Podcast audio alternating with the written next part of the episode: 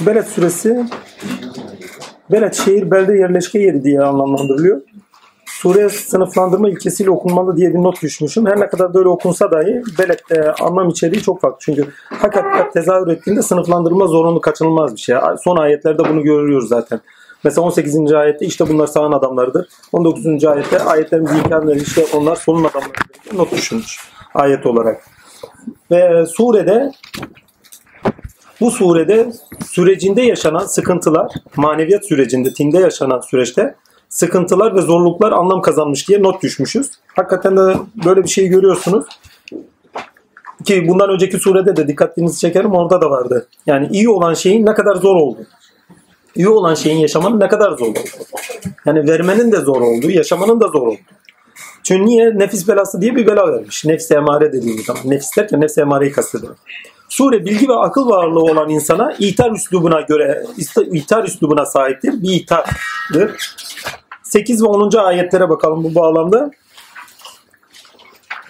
Biz ona iki yol gösterdik. Ancak o sarp olan yokuşu aşamadı. Ya muhteşem bir taattı bu ya. Diyor ki o sarp olan yokuşu aşamadı. Sarp olan yokuş ne? Bir boynu çözmek, köleyi hürriyetine kavuşturmak yani. Açlık gününde doyurmaktır. Burada boynu çözmek demek, kendi boynunu da çözmek anlamında. Nefs-i emarenin köleliğinden kurtulmak. Şimdi burada köleyi hürriyetine kavuşturmak dediğiniz zaman normal bir şey anlaşılıyor. Boynu çöz dediği zaman yani bir köle hürriyetine kavuştur ama kendi nefsinin köleliğini de hürriyete kavuştur. Açlık gününde doyurmaktır. Yani olmadığı halde paylaşabilmek. Açlık gününde doyurmaktır. Bu şekilde alınır.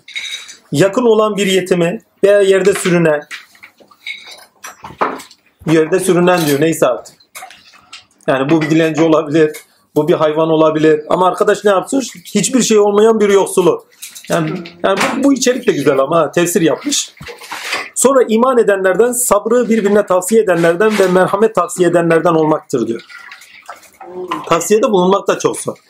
Düşünün yani dostlar arası galip bir düşünce var, o düşünceye göre hareket ediliyor. Hani dünyevi iyiliği tavsiye edeceksiniz, edemiyorsunuz. Niye? Galip düşünce müsaade et. Arkadaşlarınızın hoşuna gitmiyor. Değil mi? Olmak çok zordur diyor. Hakikaten de burada aslında temel ilke şu. Emin kişi olmak çok zordur. Bakın ilk ayete gidin. İlk ayet ne diyor? Beldeye. Yemin ederim ki neresi? Mekke. Mekke neresi? Emin belde. Başka bir surede ne demişti? Emin belde diyordu hani. Değil mi?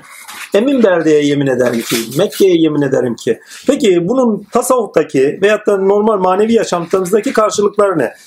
Çünkü sureye bu bağlamdan bakmak lazım. Yoksa bağlamdan baktığınız zaman insana diyor ki ne? Yerleşke olarak edindiğim beldeye yemin ederim ki.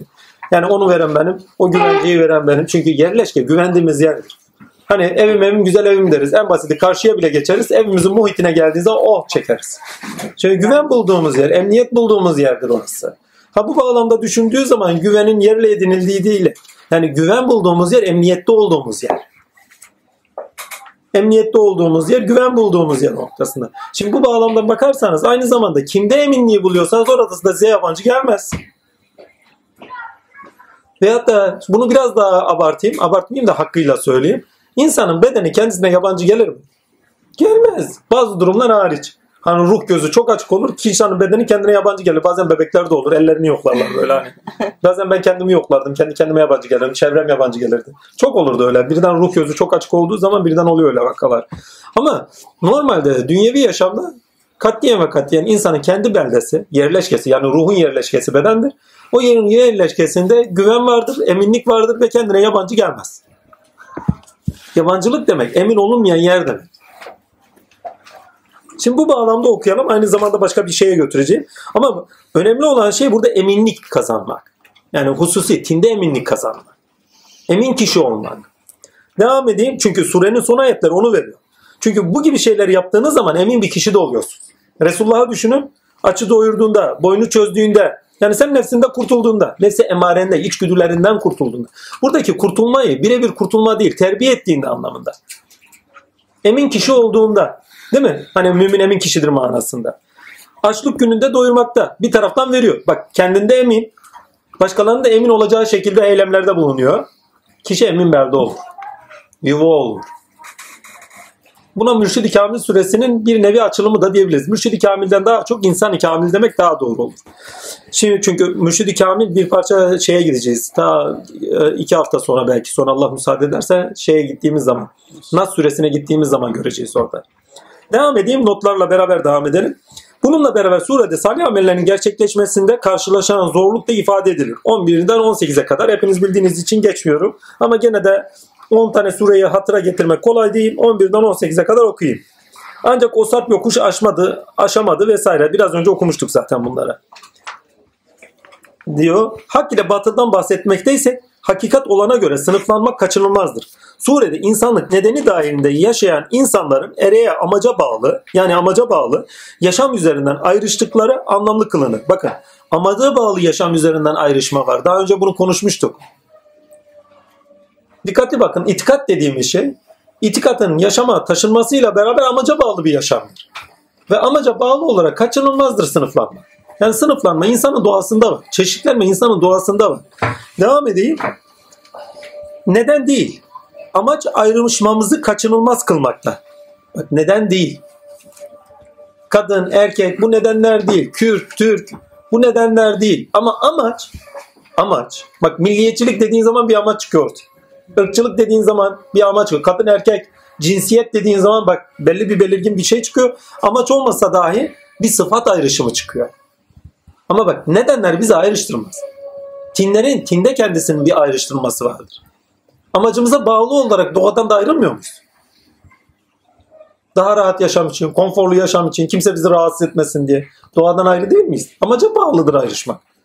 Ve türler arasındaki ilişkide de baktığınız zaman, insanın türü olarak aldığınız zaman, ilişkilere baktığınız zaman bizler birbirimizden, Hristiyanlarla, Batılıyla, bizi birbirimizden ayıran inançlarımız ve amaçlarımızdır. Belki ortak amaçlarımızı gördüğümüz zaman ortak noktalarımız oluyor. O doğrultuda hareket ediyoruz. Sanki arkamızdan hançeri yene bakıyor. O da böyle. Vallahi. Surede, burası çok önemli yerler. Surede insanlık nedeni dahilinde yaşayan insanların, bakın, insanlık nedeni dahilinde yaşayan insanların ereğe, amaca bağlı yaşam üzerinden ayrıştıkları anlamlı kılınır. Neden değil, amaç ayrışmamızı kaçınılmaz kılmakta. Bakın, amaç dediğim zaman zaten surenin kendisinde veriyor bunu. Bakın, bir nefsi hürriyetine kavuşturmak. Bir insanı hürriyetine kavuşturmak. Veyahut da bir insanı yedirmek, içirmek. Kişinin niyetine bağlanıyor. Niyet amaç olarak sizde görünür. Yapmıyorsa tam tersinde, işte o zaman bir bakıyorsun seninle beraber ayrışmış. Bu şekilde okuduğunuz zaman doğal olarak ailenizle dahi ayrışıyorsunuz. Sağdaki ve soldaki değil. Doğal olarak ya. Yapıyor mu, yapmıyor mu? Eşin yapıyor, sen yapmıyorsun. Veyahut da sen yapıyorsun, eşin yapmıyor. Doğal olarak ayrışıyorsunuz. Devam edeyim. Ama bak, ailede ayrışma yok. Ama amaca bağlı olarak bir ayrışma çıkıyor. İtikata bağlı olarak bir ayrışma çıkıyor. Kaçınılmaz bir şey bu. Surede nefsi emmarenin insanlık amacına doğru ilerlenirken, bakın, insanlık amacına doğru. Ne içindi? Halifelik içindi, bilmek içindi, değil mi?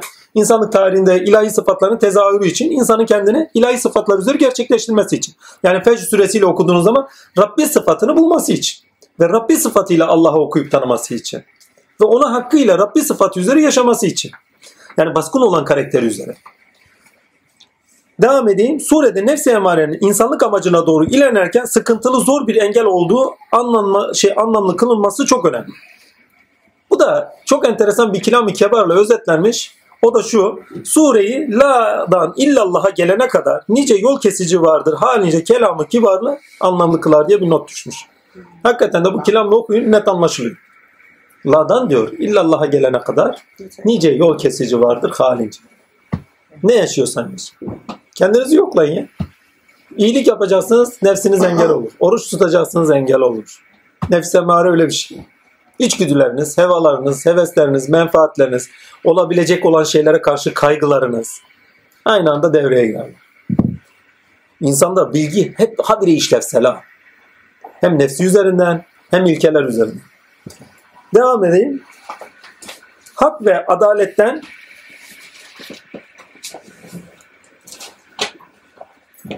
herkesin, şöyle demiş, kelam-ı kibar anlamlı.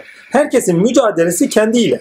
Eskiler bunu şöyle de, er meydan, herkes kendiyle güreşir, başkasıyla değil diye söz söylerlerdi. İnsanın kendiyle güreşi çok zor. Yani Beled suresini öyle oku. Yani yerleşke sizsiniz, Beled sizsiniz, sizin üzerinize yemin ediyorum.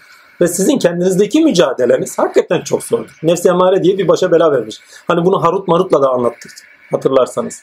Nefsi veriyor, ondan sonra başlarına gelmedik olan kalmıyor. Kendiyle iç seyahatinde, mücadelesi, herkesin kendi mücadelesi kendiyle. Bu iç seyahatin gerekli ön ayağıdır diye not düşmüşüm. Gerekli ön ayağı, bak. Ön ayak kendine mücadele. Önce kendi yakana çalışır. Ondan sonra başkalarını değerlendirmeye çalışır. Kendini görmeden, kendini tanımadan, kendinle mücadele etmeden başkalarını değerlendirme, başkaları üzerine hüküm ver, hak mı yonzuyor. Bunu bazen şeylerde yapıyorum, Eshab-ı Kiram'da yapıyorum. Bazı vakada arkadaşlar karşılaştı, bazı durumlarda arkadaşlar karşılaşmışlar. Hazreti Ebubekir böyle yaptı, Hazreti Ali şöyle oldu, böyle oldu filan diye kavgalar anlatırlar. Yani tarihte olan vakalar üzerine. Dedim ya, dedim biz o zamanda mıydık? Yok. Biz onlar kadar değerli miyiz? Yok. Onlar seviyesine geldik mi? Yok.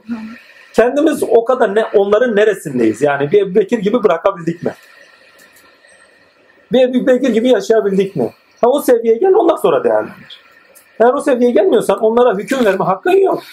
Eleştirme hakkın da yok. Ha, eleştirebilirsin, ayrı mevzu. Akli olarak eleştirmek haktır. Ama hüküm verme hakkın yok. Hüküm ver. Bunu biliyoruz yani. Yani çoğu meşrepte var. Şiilerde var. Alevilerde var. Ne yapılır? Yani Ebubekir böyle yaptı. Bak bu kötü. O kötü. Bak hüküm veriyor. Böyle yaptığın eleştirisini yap. Ama hüküm ver. Hüküm vermen için onun seviyesinde olman lazım. Onun gibi olabilmen lazım. Olmuyorsan dahi hiç yoksa karşıtı olarak onun kadar ol, şeytanı kadar ol, hiç yoksa öyle hüküm ver. Hükmü de kendinedir. Çünkü haksız verilen hüküm kendini bağlar. Hak yere söylenmiş hüküm takdirler eleştiriye taşınır. İşin açığa çıkmasına sebeptir. Devam edeyim. Hak ve adaletten kaçınılmıyorsa eğer ne yapılması gerektiğini bir önceki sureler ışığında bu sure ve ardı sıra gelen sonraki birkaç sureyle öğrenmekteyiz diye not düşmekteyim.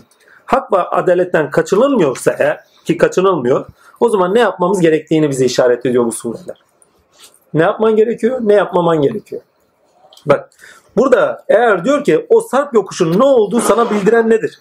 Bir boynu çözmek veya açlık gününde doyurmak, yakın olan bir yetimi, yerde sürüneni, iman edenlerden olmak, sabrı tavsiye etmek, sabrı tavsiye etmeyenlerden olmamak vesaire vesaire. Şimdi zaten ne olması gerektiğini de söylüyor burada. Yani böyle olacaksın diyor yani. Bu sarp yokuş böyle bir yokuş. Çünkü nefis müsaade etmez. Onun için sarp yokuş. Ha, bu şu demek aynı zamanda. Rüyanızda bir yokuş gördüğünüz zaman böyle olaylarla karşı karşıya kalacak. Yani hayatınızda size fırsat olacak şeylerle karşı karşıya kalacaksınız.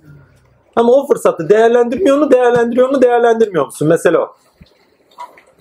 Yani rüyanda bir yokuş gördün, tırmanıyorsun filan filan ama tırmanamıyorsun, düştün. Demek ki fırsatı kaçırmışsın. Daha doğrusu kaçırıyorsun. Veyahut da yokuşu öyle bir aceleyle çıkıyorsun ki çıktın tepesine.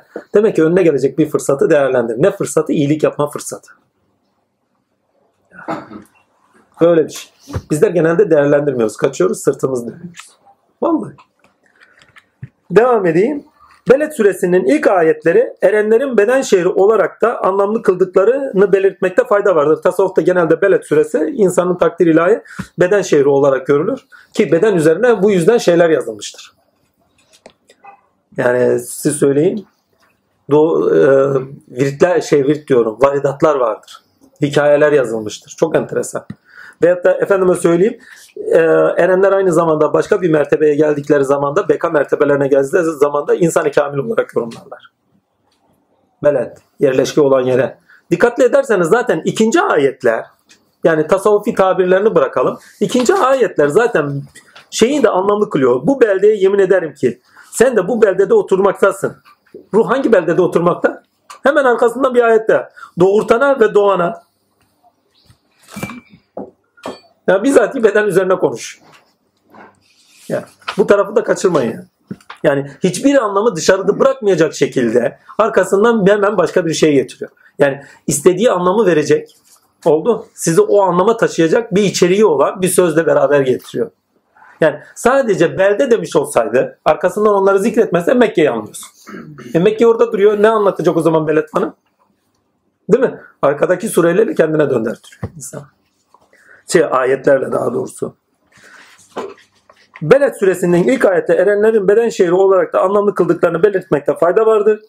Bir de şu da var, takdir ilahi ikilikten çıkmak, insanın kendi ikiliğini aşması söz konusudur. Beled'de bir insan eğer kendi içindeki çatışkıları aşarsa, zor olanı aşarsa o zaman doğru olanı bulur, ikiliğini aşar. Veysel'in onun için güzel bir sözü var. İkiliktir başa beladır. Her ne gelirse ikilikten gelir. Sen birliği dile. Diye bir güzel sözü var ya. Bak, birliği nasıl bulacaktık? Bir önceki surede buluyoruz bak. Ey mutmain olan nefs gel. Teklif ediyor gel. Eğer gelirsen sonucun cennettir. Birliği benimle bulacaksın diyor. Başkasıyla değil. Çünkü birliği zatla bulursun. Sıfatlarda birliği, işlevselliğinde bulursun alem. Ve kendi üzerinde. Ama gerçek birliği, tevhidin gerçek birliği, özneye bağlı olan Allah azimşanla bulursunuz. Çünkü tevhid öznenin kendisine tanık olmaktır. Nesnenin kendisine değil. Çünkü nesnelerin birbirleriyle olan ilişkisi birliktir. Tevhid değil. Birlik ayrı bir şey, tevhid ayrı bir şey. Biz tevhidi birlikle karıştırıyoruz bazen. Şekerle diyor, çayı karıştırdığın zaman diyor işte bak diyor birbirinden ayrıştırırsan. Tevhid böyle bir şey. Kardeşim o nesnel bir şey. Yani verilecek bir örnek de değil. Yani çocuklar için belki olabilir. Amenna da hak hakikat için doğru bir örnek değil. Her şeyi hak görmek tevhid değildir. Her şeyde hakkı görebilmek tevhiddir. Özneye tanık olabilir. Ama özneye bizzat kendiliğinde tanık olamıyoruz dedik. Neyle tanık olacağız? Eylemlerinde, esma görünüşlerinde, tavırlarında, sıfat belirimlerinde. Bu da sadece eylemde gerçekleşiyor. Başka bir şeyde gerçekleşmiyor. Devam edeyim. İnsanın bedeni kendisinin emin beldesidir. Emin olunan yabancısı olunmayandır. Burası önemli. Kimse kendi dünya hanesi olan bedenine kendine yabancı hissetmez. Kendini yabancı hissetmez. Bazı durumlar hariç demiştik biraz önce. Bazı durumlar hariç. Fecde veren kurtulmuştur dedik. Hani hakikaten de fecde veren kurtulmuştur. Burada da veren kurtulmuştur. Ha. Devam ediyor.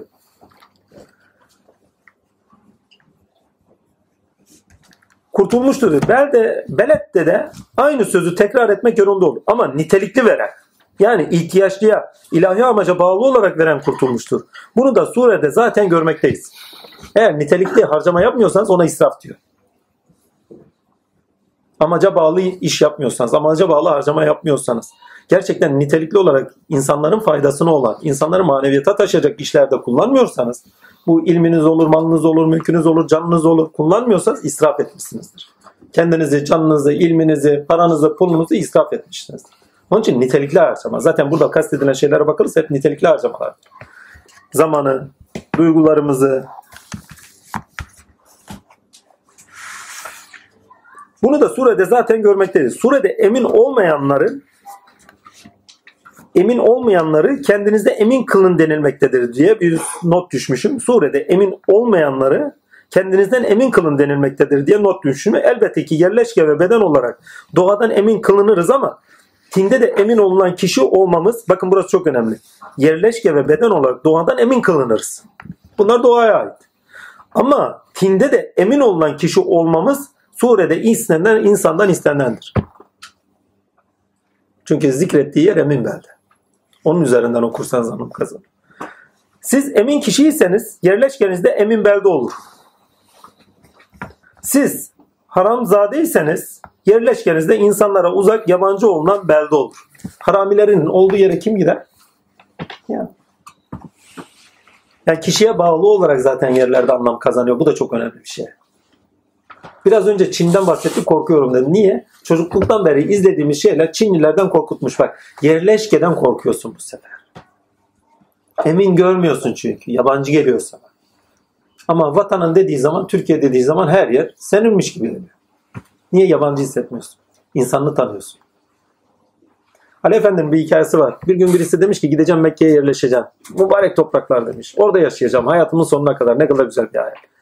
Gidiyor evlat diyor bak dayanamam diyor ha. Ya öyle şey mi olur diyor. Mübarek yerlere gidiyorum diyor. En fazla 3 ay mı 4 ay mı ne dayanıyor? Kaçıyor geliyor. Ne oldu diyor. Vallahi sen haklı çıktın diyor. Toprağı toprak yapan insanmış diyor. Toprağı toprak yapan insanmış diyor. Ha, mübarek yere gidiyorsan git gör gel. O insanlarla yaşayacaksan mecbur orada olacaksa o zaman oranın hissiyatını da yitirirsin. Adamlar seni öldürür yani. O ruhunu öldürür. Gittik gördük ya hepsi ticarete dökülmüş. Başka bir şeye dönüyor. Gidenler biliyor. Her şey alışveriş. Hacı dedikleri zaman alışveriş metası. Faydalanma aracı yani. Hacı. Vallahi ya, ne sadıklar tanıdık orada. Elbette ki yerleşke ve beden olarak doğadan emin kılınırız ama tinde de emin olunan kişi olmamız surede insandan istenendir. Zor olan yapıldığında eminlik elde edilir. Kolay olan değil. 20. ayet kolayı yani vermeyi hayırı gözetmeyeni tercih edenleredir diye not düşmüşüm. Vermeyeni hayrı gözetmeyeni tercih edenleredir diye not edenleredir diye not düşmüşüz. 20. ayet Beled. Üzerlerinde kapılar sımsıkı kapatılmış bir ateş vardır demiş. Ama Allah yardım etsin. Siz emin kişiyseniz yerleşkenizde emin belde olur. Siz haramzadeyseniz yerleşkenizde insanlardan uzak yabancı olunan belde olur. Yere davranışlarıyla anlam katan insandır. Gördüğüne dile getirdiğine hayır ve şerre insan dikkat ederse emin beldedir, güven telkin eder diye not düşmüşüm. Bizden istenen ise yolu iyi bilmemizdir. Bunu da altını çizeyim. Beled'de özetlenen şu. Yani beldeye yemin ederim ki insanın kendisine, bedenine, üzerine, yerleşkesine yemin eder ki doğru olan yolu gösteriyorum diyor. Hayır ve şerri gösteriyorum. Zaten son ayetler onu iyice net gösteriyor. Gösteriyorum. İyi ve doğruyu tercih etmek artık size kalmıştır diyor. Hikayesinden bakarsan, gerçek hikayesinden bakar. Aslında zaten ne yazıldıysa o yaşanır. Ama buradan bakarsan o gerçekleşirken sizin üzerindeki tercihler belirliyor. O tercihleri ama evvelde yazılandan da ayrı görmeyin. Yani biz genelde tercih dediğimiz zaman bize bırakılmış yani. Sanki bağımsızmışız gibi değil. Ahiretine bağlı. Ahiretine diyorum. Evveline bağlıdır. Kendisindeki o evvelin içinde yazılgısına bağlıdır. Yani kaderi mutlakına bağlıdır. Şaki midir, sahip midir, neye göre yazıldıysa ve sonuçta niçin yaratıldıysa sonuçta o rolünü, görevini yerine getirecektir. Onun için bana saçma gelir. Saçma dediğim anlamsız gelir. Ya tercih bize bırakmıştır, şöyledir, böyledir. Vallahi öyle bir tercih kimse de görmedik. Yapan çatan benim diyor ya. Kaç tane süre geçtik. Başka yapan çatan da görmedik ha. Şat damarından daha yakınım, şudur budur ayetleri. Değil mi? Geceyi doğurtan kendi, gündüzü getiren kendi, onu getiren kendi. Efendim güldüren o, ağlatan o, öldüren o, dirilten o. Ayetleri okuduk hatırlıyorsanız. Şems suresi, şuraya bakayım. Şems suresi bildiğimiz gibi şemsiye de Şems'ten gelmiş. İngilizler uydurmuş diye bir laf var. Doğrudur. Şemsiyeyi. Yağmurluk iken şemsiye oluyor ya. Takdir. Ne yapacak? Ne zaman yağmurluğa şemsiye dersen, güneşlik dersen Arabistan'da da şemsiye satabilirsin. Yani bir algı oluşturma, muhteşem bir şey, bir söz. Rahman ve Rahim olan Allah'ın adıyla diye başlıyor. Sure adalet ilkesi gene okunmaz ama bakın burada adalet başka bir şey. Adalet sonuçta görülecek bir şey ama Şems'te bambaşka bir şey olarak çıkıyor. Allah işlerinde adaleti gözetendir. Değil mi? Yani adalet sonuçta başınızda yaşayacağınız bir şey değil. Allah işlerinde adaleti gözetendir. Anlamında okunmalı gereken bir şey. Gene adalet ilkesi ama Allah işlerinde adaletlidir noktasında. Adalet ilkesiyle okunmalıdır. Daha önceki surelere dikkatli bakın. Adaletten kaçışımız yoktu. Yani adalet illa üzerimizde yaptığımız olaylar sebebiyle tahakkuk edecekti değil mi? Böyle bir şekilde adalet anlamlandırır. Ama bu surede bizzat adaletin gerçek sahibi üzerinden anlamlandırma. Adaletten kaçış yok çünkü kendisi zaten adaletle iş görüyor. Onu tanıyoruz zaten. İki, adaletinden dolayı verdiği hükümden kendisine sorgu sual edecek kimse yok. Son ayeti okuyun. Nerede? Bunun sonucunda da korkmaz. Ya muhteşem bir ayet. Yani öyle bir kudret sahibi ki yaptığı işlerden korkusu yok. Yani sonuçları bu olacak, böyle olacak. Bak yaptığımız her şeyden bir kaygı duyarız. Değil mi? Allah'ın kaygısı yok. Ama yanlış yapmanın ihtimali olmadığı için zaten. Yanlış yapmanın ihtimalinden hariç. Yani evet o ayrı, o var. Birebir o var ama düşün ki kendinden o kadar da emin ve işlerinde o kadar doğru ve onun haricinde o kadar yüksek derecede kudret sahibi bir varlık. Eminliği zaten oradan geliyor. Sonsuz kudret sahibi. Ve onu bırak helak eder, gerisini yerini yaratır. Ne fark ediyor ki kendisi için? Bu şu demektir. Yaşamınız sizin için bir fırsattır. İsterse helak eder. Bir sebebe bağlı olur. Yaşam bizim için bir fırsattır. Ne kadar değerlendirebiliyorsun. Devam edeyim. Allah işlerinde adaleti gözeten adaletle hükmüyle hüküm olunmayacak olandır. Siz de Allah'la hüküm verirseniz hükmünüzde hükmolunmazsınız anlamına da gelir. Yani yaptığınız işlerinizde kaygılanmazsınız. Yani ayeti bu şekilde de okuduğunuz zaman bambaşka bir yere vuruyor. Olandır. Semud kavmi üzerinden betimlenenler bunu anlamlı kılar. Böyle olsa da hükmünden korkmayan Allah'tan insan nefsi emaresiyle yaptıklarından dolayı korkması gerektiği vurgulanır. Evet, Allah'tan korkunuz niye? Yaptıklarınızdan dolayı. Çünkü adalette iş görür. Nefsin, bakın Allah'ın zatından korkulmaz. Sevilir demiştik daha önceleri değil mi? Ha. Yaptıklarınızdan dolayı Allah'tan korkun. Çünkü adalet hükmünde taviz yok. Kötülükten arınması, nefsin kötülüklerden arınması akibette ve ahirette korku ve kaygılardan kurtulmak adına gerekli olandır diye bir notumuz var. Çünkü adaletten ne zaman korkmazsınız? Allah'tan adalet sıfatı sebebiyle ne zaman korkmazsınız? Nefsinizden arınmışsanız, her şeyi doğru yapıyorsanız kaygınız olmaz geleceğe karşı. Surenin 7. ayeti önemli. Nefse ve onu biçimlendirene demiş bak. Allah nefsin üzerine yemin ediyor ya. Yani sıradan bir şey değil demek istedim. Hani hep kötülenir ya nefs. Sıradan bir şey değil. Daha önce çok konuştuğumuz için sıradan olmadığını, yani sebeplerini konuştuğumuz için üzerine durmuyoruz. Nefs olmazsa insan olmaz. Ve biçimlendirene diyor bak. Burada mürebbiyi kasteder, Rab sıfatını kasteder, mürşidi kasteder, anne babayı kasteder. Ve hepsinin üzerinde Rabbül Erbab olarak kendini de kasteder. Biçim veren kendisi. Allahu Ekber.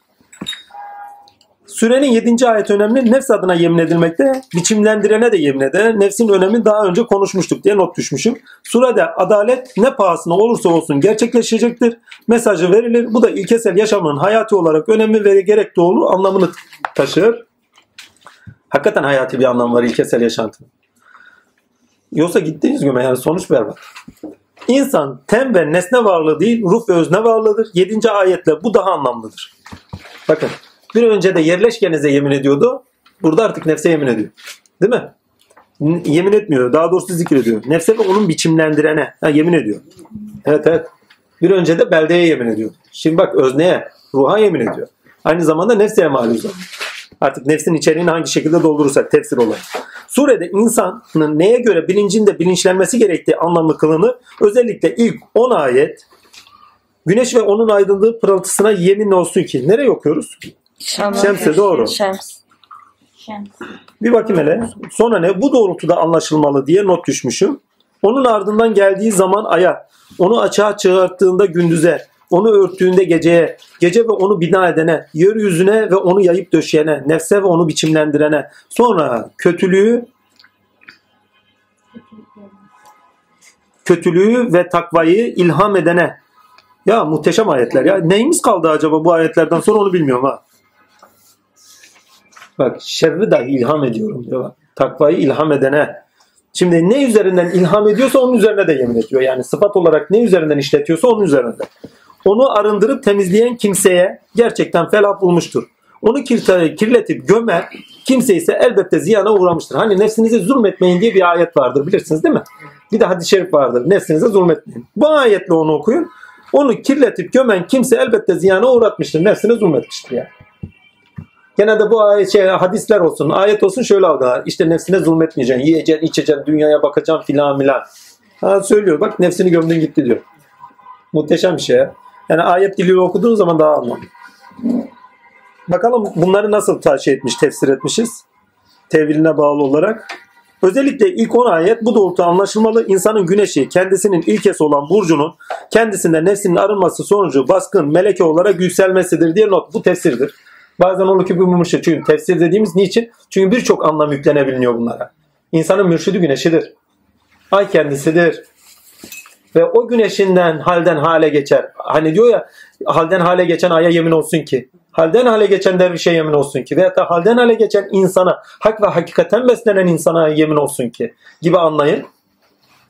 Değil mi? Efendime söyleyeyim. Yani birçok anlamlara haiz olmak kaydıyla sadece bu anlamında okudum. Altına da çize söyleyeyim. Güneş dilde söze, yolda mürşide. Burada zaten çeşitlendirmiş bak. Güneş dilde söze, yolda mürşide, kalpte sevgiye ve benzeri gibi anlamlara gelir. Vallahi. Ailede anne babaya sevgi muhabbet varsa, yoksa zebaniye. Sevgi muhabbet yoksa zebani olur anne baba. Yok sevgi muhabbet varsa anne baba güneş olur çocuk için. Değil mi? Devam edeyim. Kalpte sevgi benzeri anlama gelir. Nefs evrensele bağlı edinilen değerlere göre terbiye edilir ve biçim kazanır. Yani nefs terbiyesini inanılmaz güzel söylüyor. Bunun için gerekli olan ise insanın evrensel de üzerinde yaşayan nesnesi olan, tabusu dokunulmazlığı olandır. Salih'in kavmi tabusu olması gereken deve, adaletin gözetilmesi. Hani su içme eylemi var. Bir gün o içecek, bir gün o içecek vesaire. Oradan anlayın. Gözetilmesi ve evrensel değer edilmesi sonucu ilahi adalete göre helakı kaçınılmaz olandır. Çünkü niye? Edinilmemesi, daha doğrusu evrensel değeri edinilmemesi sonucu ilahi adalete göre helakı kaçınılmaz olandır. Daha önce bu konuyu konuşmuştuk hatırlıyorsanız. Hani oradaki deve bir tabuydu. Değişilmez olan. Yani dokunulmaz olan. Ama onun üzerinden istenilen neydi? Adalet ilkesinin kazanılmasıydı. Hani bir gün o su içecek, bir gün onlar içer. Hak ve hakkaniyetin gözetilmesiydi. Ama baskın kuvvet ne oldu? Kıskançlık oldu. Baskın kuvvet ne oldu? Haset oldu. Ne oldu? Kestiler, yediler. Ne oldu? Allah da onları kesti. Helak etti. Yani deveyi kesmeleri demek, yaşam sürecinde kendilerini de öldürmeleri demekti. Taş gibi kalplerden bir deve çıkartıyor, yumuşatıyor ama sonra kıskançlık gene baskın geliyor. Değil mi? Yani buti bak, uysal bir hayvan çıkartıyor. Ne yapıyor? Ondan sonra kıskançlık, haset o devenin öldürülmesine sebep veriyor. Bunu kendi üzerinizden okuyun bu şekilde. Taş gibi kalpten çıkan bir deve. Yani bir imana gelişiniz oluyor ama sonradan bir helak oluyor. Ne öldürüyor sizi? Hani neydi o? Bir ayet vardı kıyamet belirtilerinden. Öldürülmüş kızsa sorulduğunda seni neyle öldürdü? Sana lütfedilene sorulduğunda sen neyle öldürüldün? Kıskançlık, haset neyleyse artık. Ha, bu şekilde okudunuz ama belki daha anlamlı. Eğer ilkeler değerler olarak edinilmezse ve değerler olarak da hayatınızı biçimlenmezse helak kaçınılmaz. Ya ahiret olarak ya akibet olarak. İlkelere göre yaşıyorsanız sonuç elde edebiliyorsunuz. Hayatın her alanında. İlkelere göre yaşamıyorsanız hayatın her alanında sonuç kaçınılmaz helak. Ve bu bağlamda Salih'in kavmi örnek gösterilmiş diyor. Bak başka yerde Salih, özellikle Salih kavmi. Başka birisi. Ama işin enteresan tarafı halen 3 boyutlu konuşmaya devam ediyor. Bak sureler o kadar kısalmasına rağmen. 3 boyutlu konuşuyor. Geçmiş, gelecek, bu an konuşuyor. Diyor kaçınılmaz olur. Surede insandan istenen evrensel değerlerin belirlediği haklar üzeri ve dokunulmazlarıyla insanın nefsini terbiye etmiş olarak, çünkü bak değerler insanı terbiye ediyor. Dokunulmazlar insanı terbiye ediyor, sınırlıyor. Ama ne kadar dokunulmazlarınız olursa olsun nefis gene deveyi öldürüyor ya. Yani aç yemeyeceğim diyorsunuz ya. Ya yersiniz ya. İstisnasız yersiniz ya. Ne zamana kadar? Veyahut da küfretmeyeceğim dersiniz, küfredersiniz. Ağzınızdan küfür çıkar. Ne zamana kadar? Gerçekten muhatabınızı bulana kadar. Aynanızı bulana kadar. O zaman görüldüğünüzü görüyor, bilindiğinizi biliyor, duyulduğunuzu duyuyorsunuz. İnsan ne zaman görülürse kendini sınırlar. Görülmeden önce sınırlamıyor. Farz edin evde sizi 24 saat birisi gözetliyor. Ne oldunuz? Gittiniz güme. Banyoya bile giremezsiniz. Farz etmeyin ya. Allah her an sizi gözetliyor. Ya, Allah'tan gafiliz. Şimdi bunu efendime götüreyim. Allah veli kulunun dili olur. Vallahi öyle kelimeler etmiştir ki 24 saat sanki gözetim altında tutulduğumu hisseder. Vallahi diyorum ya, dilime gelmiyor. Bazı şeyler söylerdi. Banyoda, orada, burada ne yaşanıyorsa üstü kapalı şekilde tık tık söylerdi. Neredeyse benlerimin nerede olduğuna kadar. O şekilde konuşmaları var. Vallahi diyorum ha, altını çize çize. Her neyse demek istediğime getireyim. Görüldüğünü gördüğünüz zaman, duyulduğunuzu duyduğunuz zaman isteseniz de kendinizi sınırlıyorsunuz. Doğru olan şeyleri yapmaya başlıyorsunuz. Evet. Şems suresi, güneş size doğduğu zaman isteseniz de istemezse terbiye olmaya başladınız demektir. Kendinizi sınırlayacaksınız demektir. Bu noktada bir müjde gibidir. Altını da çizeyim böyle. Bunun için bugün de tik olan altını çizeyim. Bunun için her hafta bir şey geliyor. Ne geliyor bilmiyorum. Nereden geliyor onu da bilmiyorum. Salih, şuradaydı. Surede insandan istenen evrensel değerlerin belirdiği haklar üzere, evrensel değerlerin belirdiği haklar üzere ve dokunulmazları ile insan nefsini terbiye etmiş olarak kendi için olan gök kubbe ve onda gerçekleşenlerde hakkınca yaşamasıdır. Surede özellikle Rab 7. ayetle kendisi ve sıfat belirme mürşidi kamil olan insan üzerine yemin etmekte. Nerede? Nefse ve onun biçimlendirene. Burada özellikle mürşidi kamil üzerine de yemin vardır. Birçok anlamına haiz olmasıyla beraber. Taliplerin güneşi mürşidi kamildir, ay ise taliptir. Evrensel değerler aynası olan insan ne? İnsan kendi nefsi emaresini sınırlar ve kendi akıbetten yana korur. Kendini akıbetten yana korur. Bu da gerçekleşirken çünkü bilir ki yüzleşecek. Bilir ki hesabı görülecek. Bakın mürşidi olanın hesabı anda görülür. Ahirete bırakılmaz. Hata yaptığında küt diye vurulur. Hiç şansı yok. Bir tane iki tane değil, yüzlerce, hiç şansı yok. Aynı anda cezası kesilir. Allah mürşidsiz bırakmıyor. Mürşid olmayanın mürşidi şeytandır dedikleri nefsidir. He.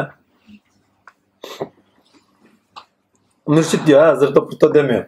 İrşad etmiş, rüştünü bulmuş, bilinçlenmiş hakkıyla.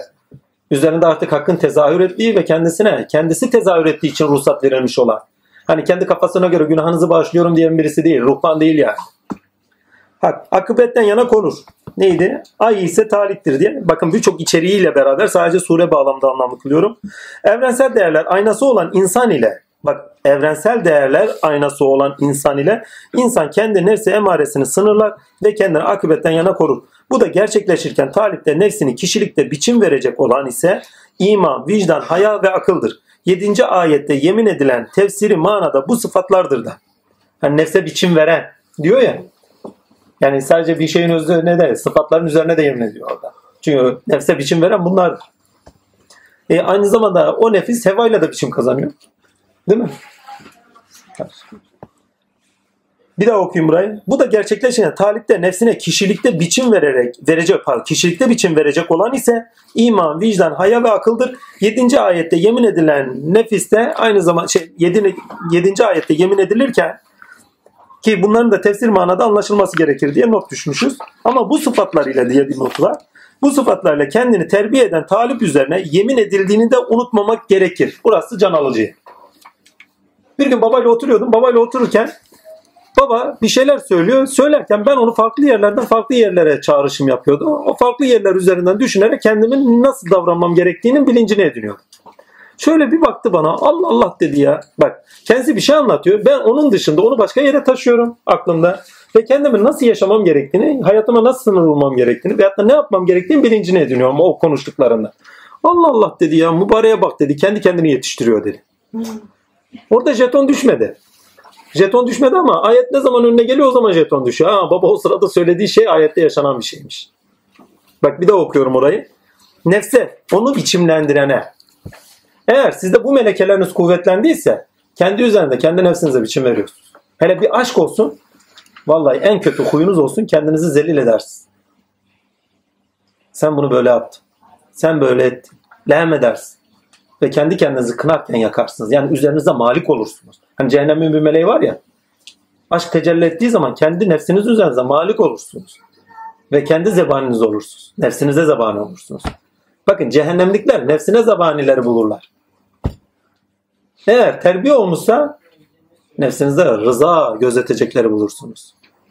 Hoşnutluk bulacakları gözetecek. Yani cenneti bulursunuz. Her neyse bu melekeler sizde varsa haya. Aman yarabbi, haya ateşi nasıl bir ateştir? Akıl. Ama ne? İlkelere göre çalışan akıllar. Nefse, hevalarına, dünya menfaatlerine göre değil. Yani kategorilerle işletilen de akıl değil anlamında. İlkelere göre işletilen akıl.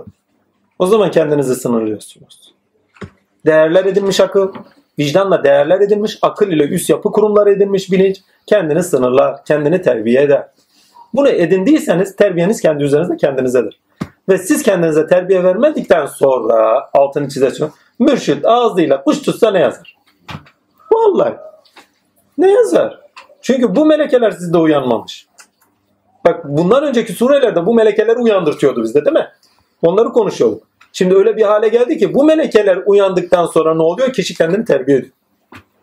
Bir şey yaşıyorsun ya, bunun aklı bu değildi. Öyle olmaması gerekiyordu. Bak kendini terbiye ediyorsun. Kendini kişiliğinde biçimlendiriyorsun. Karakterin de açığa çıkıyor. Yani baskın karakterin neydi? Rabbin olan sıfatıyla Rabbim de üzerinde görünüyor. Ama nerede görünüyor? Kişiliğinde artık görünüyor. Muhteşem bir şey. Tamamıyla asli tecelli mahalli olduğunu demektir. Devam edeyim. Kendini terbiye eden talip üzerine yemin edildiğinde unutmamak gerekir. Beled'de zor olan, Şems'te nefsin terbiyesiyle aşılmış olandır. Hani Beled'de bir zorluk vardı değil mi? Ama Şems'te artık o aşılıyor. Terbiye edilmiş nefis.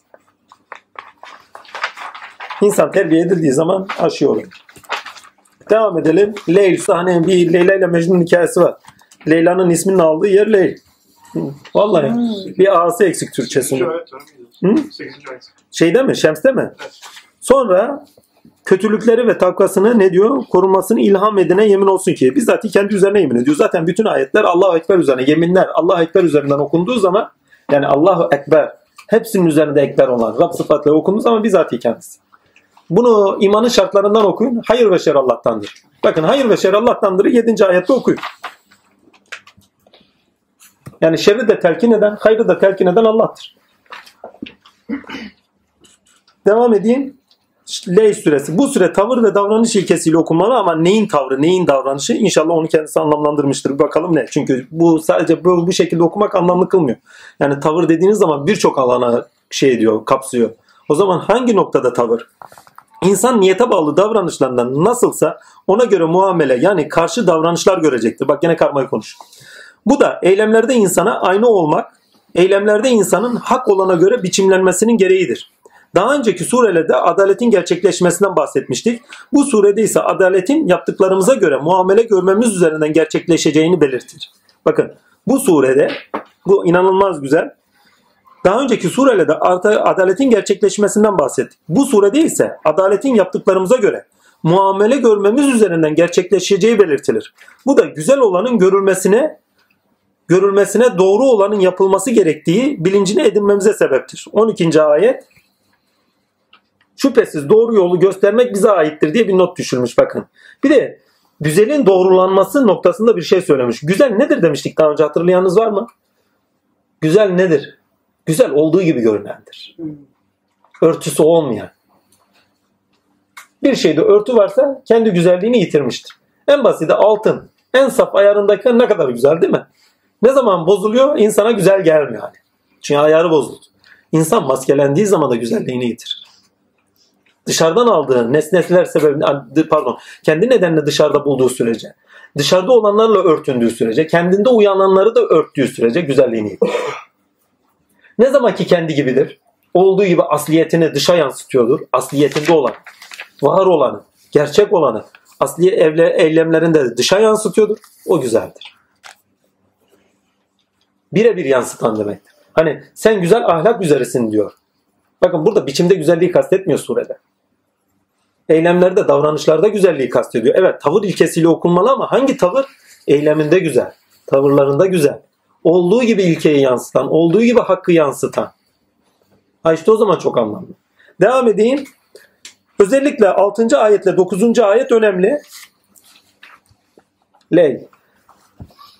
Ve en güzel olanı yalan sayarsa demiş. Bir de ne? Yalanlarsa. Neydi? Doğrularsa. Orada öyle mi? Ve en güzel olanı doğrularsa. 6. 9'da yalanlarsa. Ha yalanlarsa pardon. İkisi ayrı ayrı. 6. Ve en güzel olanı doğrularsa. 9. ayet. Ve en güzel olanı da yalan sayarsa. Birinde doğrularsa diğerinde yalan sayarsa. Bak ikisini de es geçmiyor. Bir şey konuşuyor ama hemen başka tarafıyla da karşıtıyla da konuşuyor değil mi? İşin enteresan tarafı ama güzellik üzerinden konuşuyor. Güzel olan olduğu gibi kendini yansıtar. Kur'an'a bu bağlamda bakın. Olduğu gibi hak hakikati yansıtandır. Onun için de anlatımında, ilişkilerinde, o anlam bağlarında inanılmaz bir güzelliği vardır. Ve aylarca beri yaptığımız zevk de o güzelliğin cazibesinde halen kendimizi yitirmeye devam ediyoruz. Bakın güzellik yitirilmeye yanıldır. Bakın. Bu nesnel güzellik kastetmiyor. Tinde güzellik yitirilmez. Tinde güzellik yitirtirir. Kendimizi bakın Kur'an'ın kendi güzelliğinde kendimizi yitiriyoruz. Ne zamana kadar? Onun gibi güzel olana kadar. Allah kendi güzelliğini hiçbir zaman yitirmez. Olduğu gibi ve olduğu gibi kendini anlatıyor. Sakladığı bir şey var mı burada? Esma'ya dair, davranışlarına dair. Ben böyle davranıyorum diyor. Sıfatların budur. Söyle yaparsanız böyle. Yani hatır için bir şey yapıyor mu? Sen benim sevgilimsin, sen şuyumsun, buyumsun. Yemek gıda yapıyor. Olduğu gibi ya. Olduğu gibi. Ve o kadar da latif. Yani güzelliğini o kadar latif veriyor. Güzellik olduğu gibi örtüsüz görünmek anlamına gelir. Bir şeyde örtü varsa orada güzellik yoktur. Doğaya bakın. Doğayı örtülendiğini düşünün. Bakabilir misiniz o güzelliğe? İmkan yok. Farz edin Deniz balçıktan olsun. Güneşin önü puslu olsun. Olduğu gibi görükmesin. Değil mi? Bak tasdik geliyor oradan. Olmaz. Leyl suresi, devam edeyim. Yani güzellik, bakın burada özel, yani dokunmak istediğim güzellik kavramı. Güzellik kavramı üzerinden Leyl suresini anlarsınız. Bakın Şems suresinde ne olur? İrşad olan nefse getiriyor bize. Leyl suresinde de başka bir yere taşıyor bizi artık. Güzelliğe taşıyor artık. Yani olduğu gibi görünmeye taşıyor. Hani ya olduğun gibi görün ya da olduğun gibi neydi? Ya da göründüğün gibi ol. Olabiliyorsa aşk olsun. Yapabilen aşk olsun. Kaç kişi yapar? Daha önceki surelerde adaletinin gerçekleşmesi, burayı okuduk mu? Ha, okuduk. Güzellik iyi olanın, bakın burası çok önemli. Güzellik iyi olanın tinde, yalınlıkta örtünmeden görünüş bulmasıdır. Yalınlıkta insan için iyi olanın eylemde doğrulanması veya yalanlanması ya yaşamı karanlığa ya da aydınlığa çevirir. İlk iki ayet diye not düşmüşüz. Örttüğü zaman geceye yemin olsun. Açılıp aydınlandığı zaman gündüze. Şimdi bakın bunu bu şekilde okuyor. Bir daha okuyorum. Güzellik iyi olanın tinde, yalınlıkta örtünmeden görünüş bulmasıdır. Yalınlıkta insan için iyi olanın eylemde doğrulanması ya bakın iyi olanın eylemde doğrulması ki güzel olanın eylemde doğrulması veya yalanlanması ya yaşamı karanlığa ya da yaşamı aydınlığa çevirir. İlk iki ayet bunun için. Surede insanın niyetine bağlı olarak kıbleyi, istikbali neye doğru ise istediğine ulaşması kolay getirilir. İrade ettiğine yönelen insan için surede istikametine dikkat et denilmektedir. Elbette ki istikbaline doğru iradesi üzere sevk olan insan irade ettiğini edinmesine yol arar ve çaba sarf eder. Genel olarak da her insan azmettiğine ulaşır. Devam ediyor. Surede bu özetlenirken ki bundan önce bir not daha var. Kendisinde irade eden, burası çok önemli bakın. Kendisinde irade eden Rabbi sıfatıyla Allah olduğu içindir ki bütün aza ve melekeleri irade edinilen sevk ile bütüncül çalışırlar. Biraz daha ilerisi, irade edilene varması için de asıllar göğünde melekler, imkanlar dairesinde ne oluyorsa onun iradesine varması için imkanlar oluştururlar. Yani insan irade ettiği zaman Adem'e secde et emri hak olur. Bütün melekeler, bütün donanımları, bütüncül bir şekilde o iradeye sevk olacak şekilde, o iradeye sevk edecek ve çaba gösterecek şekilde aynı anda yapsallık kazanır. Onunla beraber de melekler, asıllar, o kişinin kendi imkanları doğrusunda yaptığı, çaba sarf ettiği neyse ona ulaşması için imkanlar dairesini açarlar. Bir sonraki ayetlerde bu daha net açılır. Biz seni yetim iken bulmadık mı? Şöyle yaparken bulmadık mı? İstediklerini yerine getirmedik mi? Ayetleri görürsünüz. Yani istediklerini yani surenin genel anlamı itibariyle. Senin istediklerini vermedik mi anlamlı kılınır. Devam edeyim. Allah'tır ve melekler için bu da çünkü insanda irade eden Allah'tır ve bu melekler için secde et emridir. Yani ayeti evrenselinden okuyun bu bağlamda. İnsana secde et deme. İrade tezahür ettiği zaman insana secde ettir. Olumlu veyahut da olumsuz bak. İrade yerini bulur. Genel anlamda bulur. İnsan azmettiğine doğru gider ve kavuşur. Ama kıblesi dünya mı? Kıblesi hakikat. Sonuçta ikisine de bulur. Vallahi şu aşama geldim. Ne istediysem buldum. Lakin kıblem hak olduğu için buldum. Dünyadan yana da ne istediysem bulamadım. Çünkü kıblem belli, sıfatım belli, efendime söylüyorum varoluş nedenim belli. Eğer onun için yaratılmış olsaydım oraya giderdim. Sevk öldürme tarafını. Kazanabilir miydim? Ala. Ama nasip yokmuş. İyi ki de yokmuş. Yani üniversiteye gitmedim, oraya gitmedim, buraya gitmedim. Sonradan diyorum ki iyi ki gitmedim. Azmettirdiği yer farklı. Ama gördüm ki irade eden o sonuçta da ne istiyorsa ona doğru taşıyor. Ve o irade melekler için emirdir. Secde. Yani ne istiyorsa yerine gelecektir. Bunu Evlullah'tan bir tanesi rüyasında Cebrail'i görüyor. Diyor ki Ya Cebrail sen niçin insanlara yetişmiyorsun? Bak insanlara. Bizler hazır bekliyoruz. Ne zaman insan irade eder, talep eder, bizler onlara yetişiriz. Söylediklerime bakın keşfen kelam-ı kibar olarak da bir örnektir. İnsan ne zaman irade eder? Göktekiler hizmet eder. Bak, devam edeyim. İşte o zaman geceniz aydınlık olur. dünya geceniz, sebepler dairesindeki geceniz aydınlık olur. İşte o zaman siz bilincinizde aydınlığa ermişsinizdir. Dünyanın geceliğinde de yaşar yürür gidersiniz. Hani kim gibi? Yakup gibi. Ama Yakup ihtiyacına bakarak gecede yol bulandı. Siz artık ilkesine bakarak gecede yol yürüyen olursunuz. Bu çok önemli. Yakup ne? Sıfatlar arasındaki ilişkileri okuyan, nefsani ilişkileri okuyan, ona göre gecede nasıl yürümesi gerektiğini bilincine edinmişti hatırlıyorsanız Yusuf suresinde. Ama burada bambaşka bir şey söylüyor.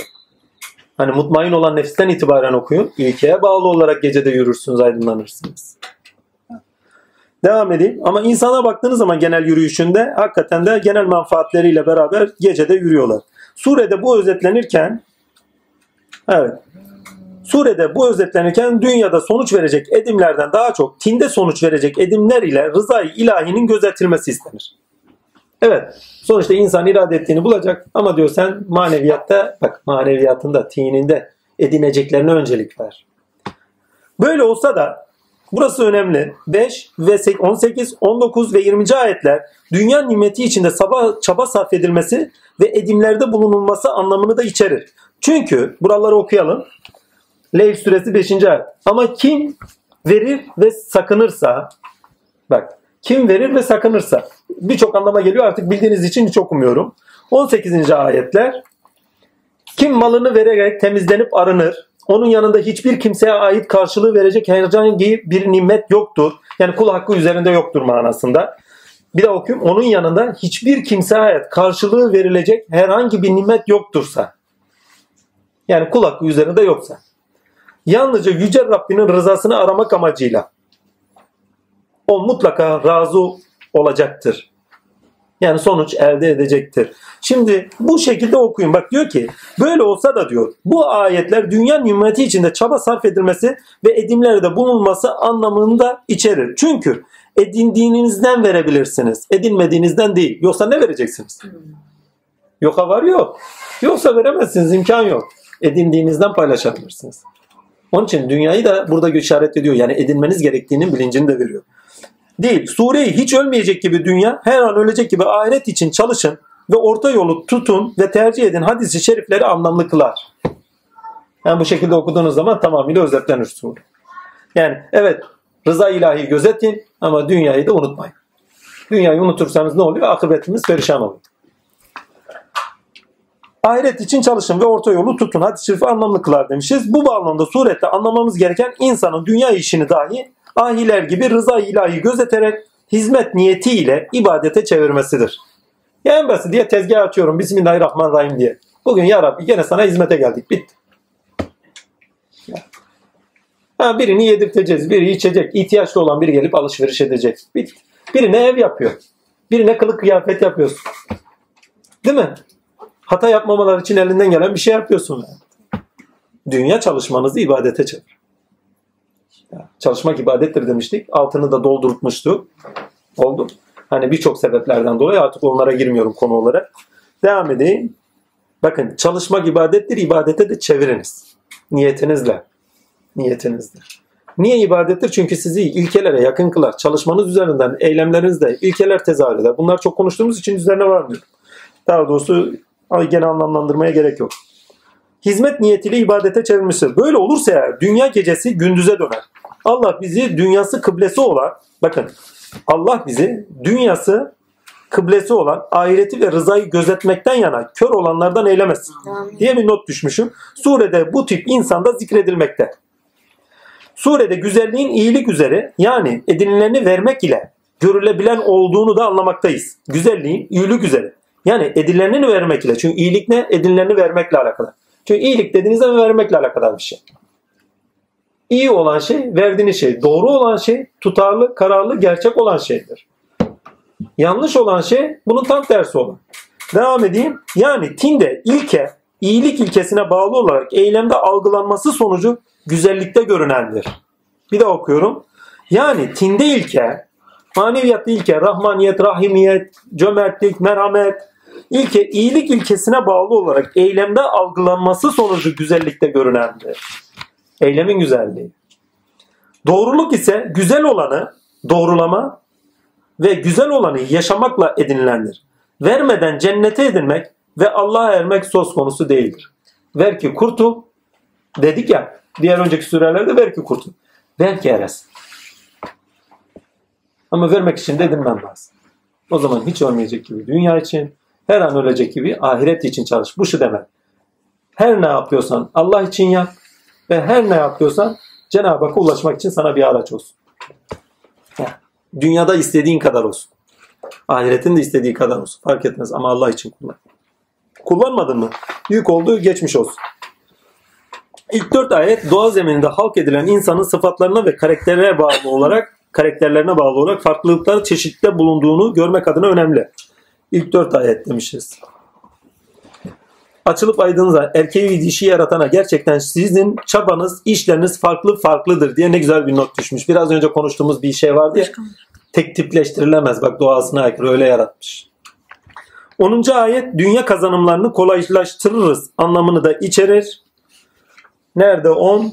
Biz de ona zorlu olanı kolaylaştırırız. Bakın. Hangisi? Zorlu olanı kolaylaştırır. Cehenneme gidecek yolu kolaylaştırırız manasında. Zorlu. Gidişi zor olarak. Ha? Cehenneme gidişi zor olarak tanımlıyor. Tabii bu şekilde konuya bakarsan öyle. Evet. Yani iyilik diyor. Evet, bir önceki surede iyilik zor. Bak bakın neydeydi? Bu Şems'ten önce bir sure vardı ne? Beled'de iyilik gerçekten zordu değil mi? Hı-hı. Doğruluk olmak zordu. Şems'te arındı değil mi? Artık kolaydı. Şimdi artık kolay. Güzeli doğrulamak kolay. Artık diyor kolay olanı yaşa. Ama bu sefer kolay olan için zor olan bir şey var. Kötü yapmak. Kötü olmak. Şimdi tesbih çekiyorsun. Senelerden beri farzını tesbih çekiyorsun. Yapmamak ne kadar acı verir. Değil mi? İyilik yapıyorsunuz. İyilik yapmamak ne kadar acı verir. Zor olan olur. Yani karakter değişiminden bahsediyor. Artık karakter değişmiş. Artık tam tersi zor. Eğer diyor size bir fırsat geldi. O fırsatı değerlendirmezseniz zor olanı tercih, yani zor sizin için artık kolay olanı tercih etmezseniz diyor. Artık size zor olan gelir diyor. Pişman olacağınız, sonradan size cehennem olacak olan gelir diyor. Ha burada çok önemli. Onun için diyor ki biz de ona zor olanı kolaylaştırırız. Gidecek yola muvaffak kılırız yani. Nereye? Dünya. Çünkü dünyada edindiğin kötülük cehennemine sebeptir. 10. ayet dünya kazanımlarını kolaylaştırırız anlamını içerir. 11. ayet bunu anlamlı kılar. Niye biliyor musunuz? Çünkü Allah bir kulunu severse dünyayı ona zor kılar. 11. ayet bunu anlamlı kılar. 11 ne diyor? Yuvarlandığı zaman malı ona hiç fayda sağlamaz. Bak zaten onda muğlak olan 11'inde zaten belirli oluyor. Veled talin amin. Ya o kadar hızlı mı gitti? Duha suresi. Kuşluk vakti. Değil mi? Evet. Teselli.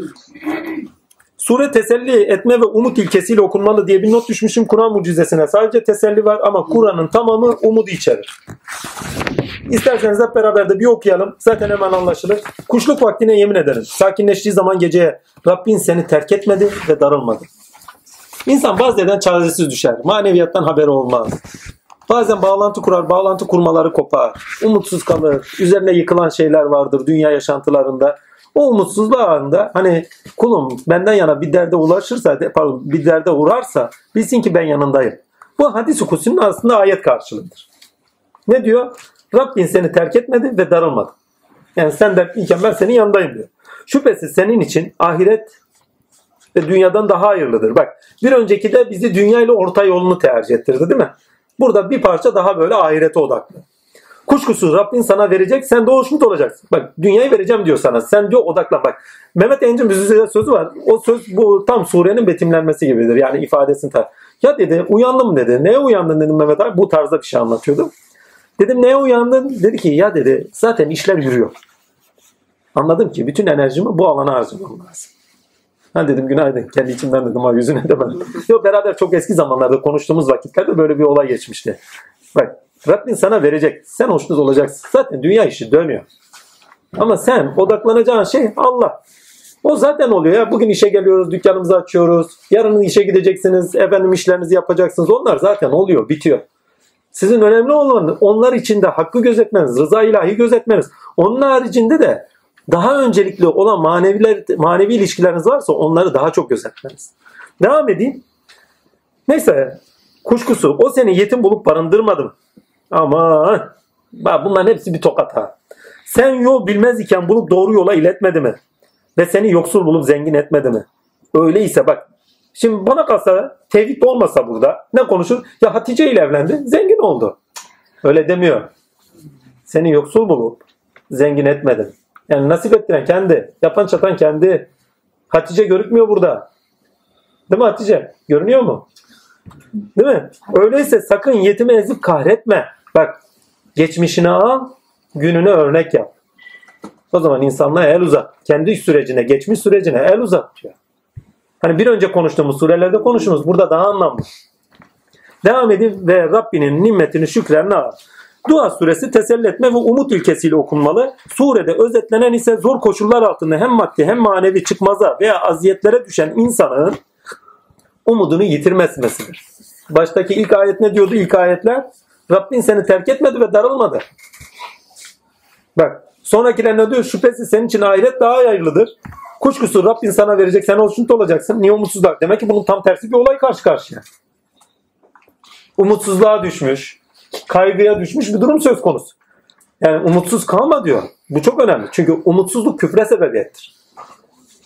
Allah'tan yana olan bitene umutsuzluk sizi küfre götür. Ve küfre düşme diyor.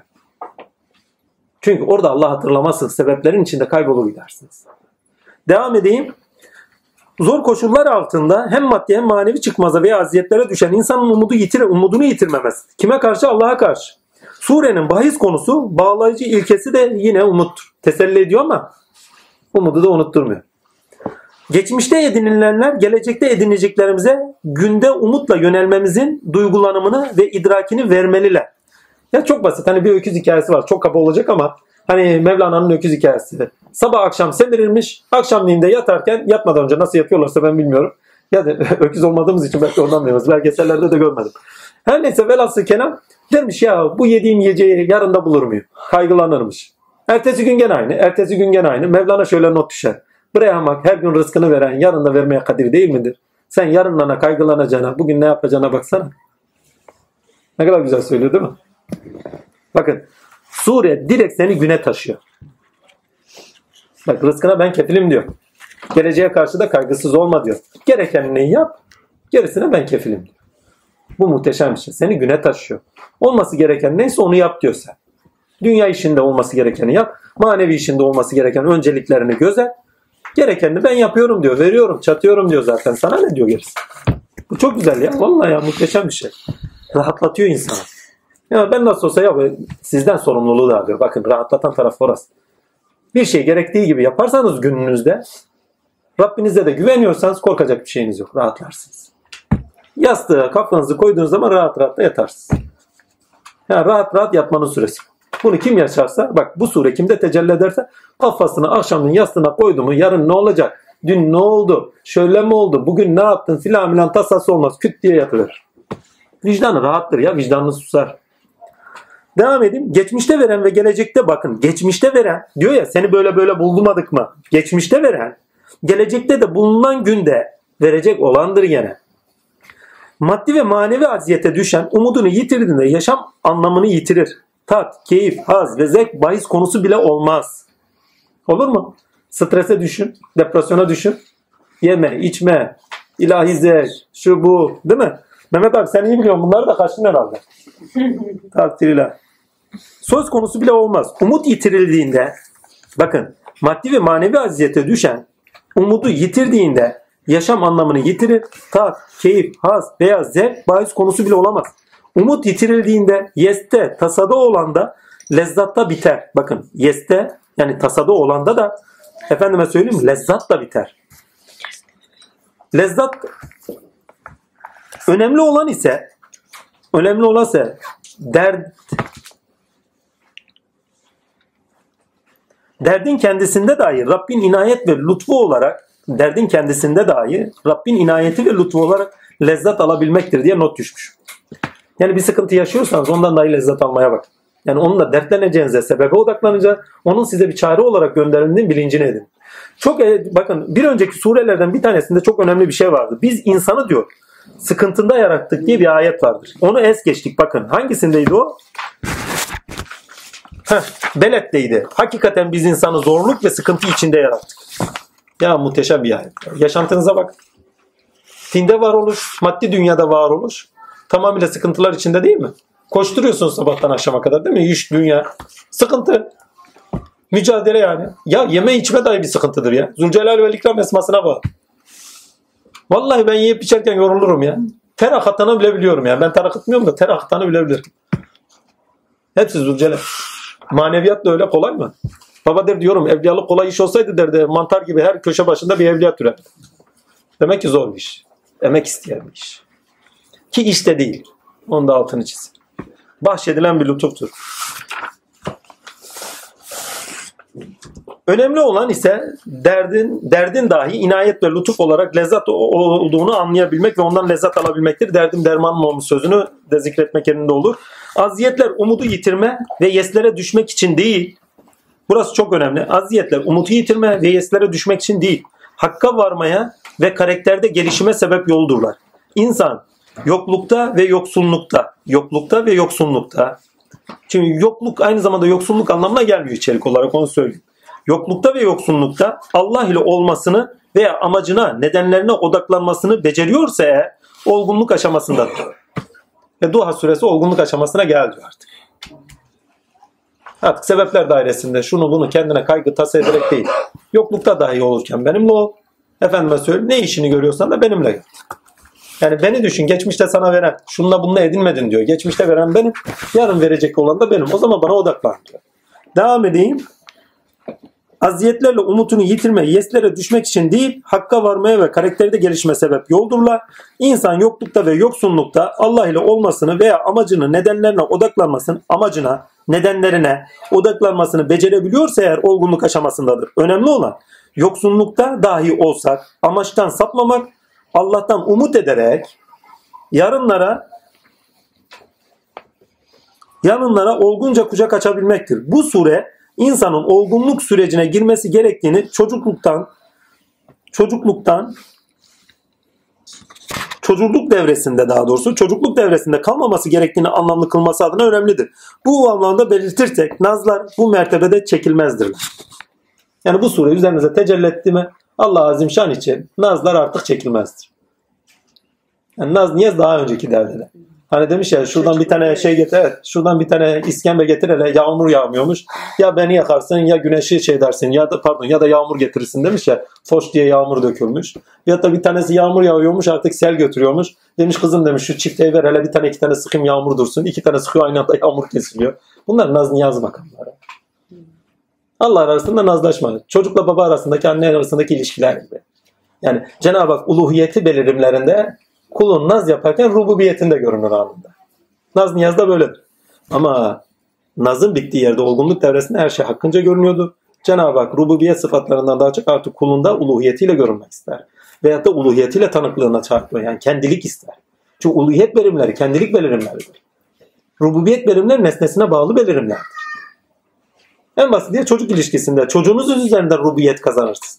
Ama uluhiyette bizatihi kendinizi ifade edersiniz. Bizzati kendiliği artık davet ediliyor. Hem kişinin kendi üzerinde hem de tanık olduğu mertebeler üzerinde.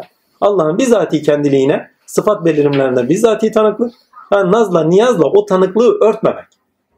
Çünkü nazla niyazın tanıklığı vardır. Orada bir muhabbet vardır. Ama orada örtülük vardır. Onun için naz niyazı istemezler. Duha suresine gelen insanda bu kadar da yeter derler. Bak fazla naz aşık usandırır haberin olsun derler. Artık olan olduğu gibi gör, hakkıyla yaşamaya başlar. Devam edeyim. Anlatabiliyor muyum erenler? Eyvallah. Olana ve olmayana diyeyim. Bak, bu bağlamda belirtirsek nazlar bu mertebede çekilmezdirler. Surenin sahipsizin sahibi Allah'tır, kelamı kirabında açılımıdır diye sure demişim. Sahipsizin sahibi Allah'tır diye bir kelam-ı kibar vardır. Benim ilk derslerimdendir. Takdirler bu kelam-ı kibarında açılımıdır diye not düşmüşüm. Hakikaten öyledir. Sahipsizin sahibi Allah'tır. Ne zaman sahipsiz olduğunuzu hissettiniz ya. Bilin ki sahibiniz Allah'tır. Bütün kapılar kapandı size. Koca kapısı, eş kapısı, iş kapısı, aşk kapısı. Allah ile kaldınız yani. Ne mutlu size. Geçmiş olsun demedim ama ne mutlu size. Hadi. 11. ayet pardon. Sahipsiz kelam-ı kibarın açılımıdır. Sahipsiz olana dikkat etmek gerek. Sahibi Allah'tır veya halimize. Duha suresi çaresiz kalınan yerde dünyalıkta Allah'ın kullarına yardım edeceği ve ettiğini özetler. Mevla'nın anlattığı yardım edeceğini özetler. Ama aynı zamanda yardım edeceğini özetler ama aynı zamanda bizim üzerimizden de tehlike gereği bizim de kendisine katılımcı olmamız ister. Yani geçmiş süreçlerine artık el uzar. Yani yetimi o zaman azarlama diyor. Bak yetim bulduk seni diyor. Yetimi azarlama. Değil mi? Çaresizi o zaman diyor yerme. O zaman el uzat. Bu çok önemli. Katılımcı ol. Bir ayet vardı hatırlıyor musunuz? 12. ayet diyorum. Yasin suresinde bir ayet vardı. Neydi o? Rahman'ın doyuracağını biz mi doyuracağız? Bak ne kadar büyük laf söylediler diyor. Niye? Çünkü tevhidi bilmiyorlar. Bilmiyorlar ki kendi üzerlerinde Rahman zaten vermiş olacak. Ya. O zaman git düğme. Bana madem katılmıyorsun sıfatlarımla, ahlakın ahlakıyla ahlakların noktası. O zaman zilli tecellide kal. Geçmiş olsun. Asli tecelli gösteririz hesabına geliyor o zaman. Surenin 11. ayetiyle Suriye bakımında kaygı verici olana veya olacağa takılma, Rabbinin nimetini anlat ve edindiğini, verdiklerini göster anlamlı kılınır. Yani ne edindiysen onları göster. İnsanlara örnek insan olma anlamında. Umutsuzlanmamaları anlamında. Yani Rabbinin nimetini anlat demek. Senin gibi umutsuz olanlara da umut aşıla demek. Umutsuzluk aşıla demek değil. Çünkü sen diyor böyle umutsuzken başkalarına da umutsuzluk aşılarsın. Madem ki sen umut edeceksin, yani geçmişiyle görüyorsun, artık gelecekte de olacağı görüyorsun, Rabbinden eminsin, o zaman insanlara umut aşıl. Rabbinin nimetini anlat demek. O yokluk anında olanlara, yoksulluk içinde yaşayanlara Rabbinden yana umut ver demektir. Düşünün ya, bu sureyi geldiği bir zamanı düşünün. Ya açlar aç. Yemek yok. Halen yok ya. Bir pilav, bir tavuk var. Giden görmüştür. Biliyorsun değil mi? Tavuk ve pilav çeşitleri. Bizim yemek deyince kendimizden kıyasen yemek diyorum. Yani çeşit çeşit. Vallahi yani. Arap mutfağında 10 parmağa geçmez yemekler belki. Dışarıdan gelenler yemek yapıyor. Bildiğim kadarıyla. Yani. Yok. Bu şu demek. Kültüründe çeşitlilik yok. Ekin yok. Meyve yok. Ve o kültürel olarak yemek kültürlerine sirayet etmemiş. Çeşitlilik çıkmamış. Düşünün ya, bir Antep'te patlıcandan 100 çeşit yemek yapılıyor. Var ki yapılıyor. Yan ürünler de çok fazla. Ya. O yoksulluğunu bir düşünün, acayip bir şey. Karnına taş baldığı söyleniyor. Nokta. Bana bir gün buyurulmuştu. Bir ara yemeği çok aşırtmıştım. Aşırınca buyurmuşlardı. Resulullah'ın midesi bu kadardı dediler. Yani sen büyütmeye utanmıyor musun? Bak, örnek insan o. Ama olumlu noktada. İnsanlar umutsuzluk. Sen bu halinle insanlara umutsuzluk veriyorsun. Bu halinle insanlara umutsuzluk verme. Yani sen sebepler dairesinde daldığın sürece umutsuzluk veriyorsun. Sebepler dairesinde dalma. Rabbinin nimetini anlat. İnsanlara umut aşıla. Çünkü umutsuzluk küfre sebebiyettir. Örtünmeye sebebiyettir. Sebepler dairesine odaklanır. İnsan yarına kaygılandıkça Allah'a nasıl zikresin düşünsün. Amacından beri kalır. Allah'ı bilmekle mükellef insan. Allah'ı bilmek için düşünmek. Düşünmez. Niye kaygısını düşünüyor sırada? Allah için eylemde bulunacak insan evvel kendini düşünüyor sırada. Yarını bilmiyor ki. Ama yarınını cennet diyebilen, yarınını Allah diyebilen bugün vermekten kaygılanmaz. Devam edeyim. İnşirah suresi bunları tam daha net anlamlandırıyor başka bir yerde. Bu sure insanın, evet burayı okuduk. Bu da şöyle, surenin 11. ayetiyle Suriye bakımında kaygı verici olana veya olacağa takılma, Rabbinin nimetlerini anlat veya edindiğini verdikleriyle göster, anlamlı kılınır. Edindiğini verdikleriyle göster, anlamlı kılınır. Bu da kaygı yerine umudu aşıla veya Allah'a karşı umudunu sakın yitirme anlamına gelir. Umudunu kesenler kafir olurlar çünkü hakka gafil olurlar diye not düşmüş. Evet, ondan sonra surenin umut ve teselli demiştik duaya. İnşirah'ta Allah'ın nimeti üzeri fark etme. Bakın bu surede de Allah'ın nimeti üzeri fark etmesi var ama genelde nimet odaklı bir anlatım var. İnşirah'ta bu iyice açılıyor. Yani nimetim üzeri beni gördü. Bak burada umuda doğru bir taşıyış vardı. Ammenna, yani duhada umuda doğru bir taşıyış vardı. Ama İnşirah'ta bizatihi beni gördü. Yani yapan çatan benim, sana ne verdiyse geçmişte de, bugün de, yarında da verecek olan yere benim diyor. Devam edeyim. İnşirah zaten açılmak, genişlemek anlamına geliyor. Zaten ilk ayet muhteşem bir sese sahip. Elem neşrah leke sadrak. Ya muhteşem bir şey ya. Bu ayeti ilk duyduğumdan beri kulağımda çınlanıyor. Elem neşrah. Dilim sürçüyor ya, birini söylesene. Elem neşrah leke sadrak. Ya muhteşem bir şey. Biz senin göğsünü genişletmek. Bunda da şu açılma var. Bak uyarı var, tokat var. Demek ki yani göğsünün genişlemesinin dışında bir hareket var. Tersinden okuyor. Uyarı var, tokat var, kendine çekme var. Elemle şerleke sadrak. Devam edeyim. Bu süre fark ilkesiyle okuma ama neyin farkı? Cenab-ı Hakk'ın fark edilmez. Ama ne üzerinden? Nimeti üzerinden. Verdikleri, verecekleri ve her an verdikleri üzerinden. Ama sure gayret ve çalışma suresidir diye de not düşmüş. Bakın son ayetinde Duha'da ne diyordu? Rabbinin verdiklerini anlat. Peki İnşirah'ın son ayetinde ne diyor? Hadi bırak diyor işlerini, şuyunu bunu, pardon şuyunu buyunu bırak. Bir işe, yani boş kaldığın zaman hemen tut yeni bir işe başla. Bak boş kaldığın zaman yeni bir işe başla. Mümin eşittir tatili olmayan. 7-24. En basit ya. Cumartesi pazarımız yoktur bizim. Bak müminin tatili yoktur ha. Cumamız vardır değil mi? Cuma da öğlene kadardır ha. Hazırlığını görürsün. Sabah işine gidersin. 1-2 saate hazırlığını görürsün. İşini gücünü bırak diyor. Bak tatili verdi. Namazını kıl. Ondan sonra Cuma suresinin sonlarına doğru ne diyor? Gitti o zaman rızkını ara diyor. Yani çalışma devam ediyor. Bizimkiler tatil yapıyor ama hani diyoruz ya hani neydi? Arap ülkelerinde Cuma günleri, Perşembe günleri tatil filan. Tamam güzel. İnsanlar tatil yapmalı. O ayrı mevzu. Hani günümüz modern insanın da hakikaten tatile ihtiyacı var. Bu koşturmanın içinde. Ama demek istediğim şu. 7-24 çalışma saati. Çalışma saati iyidir bu. Dinlenmesi hiç yok.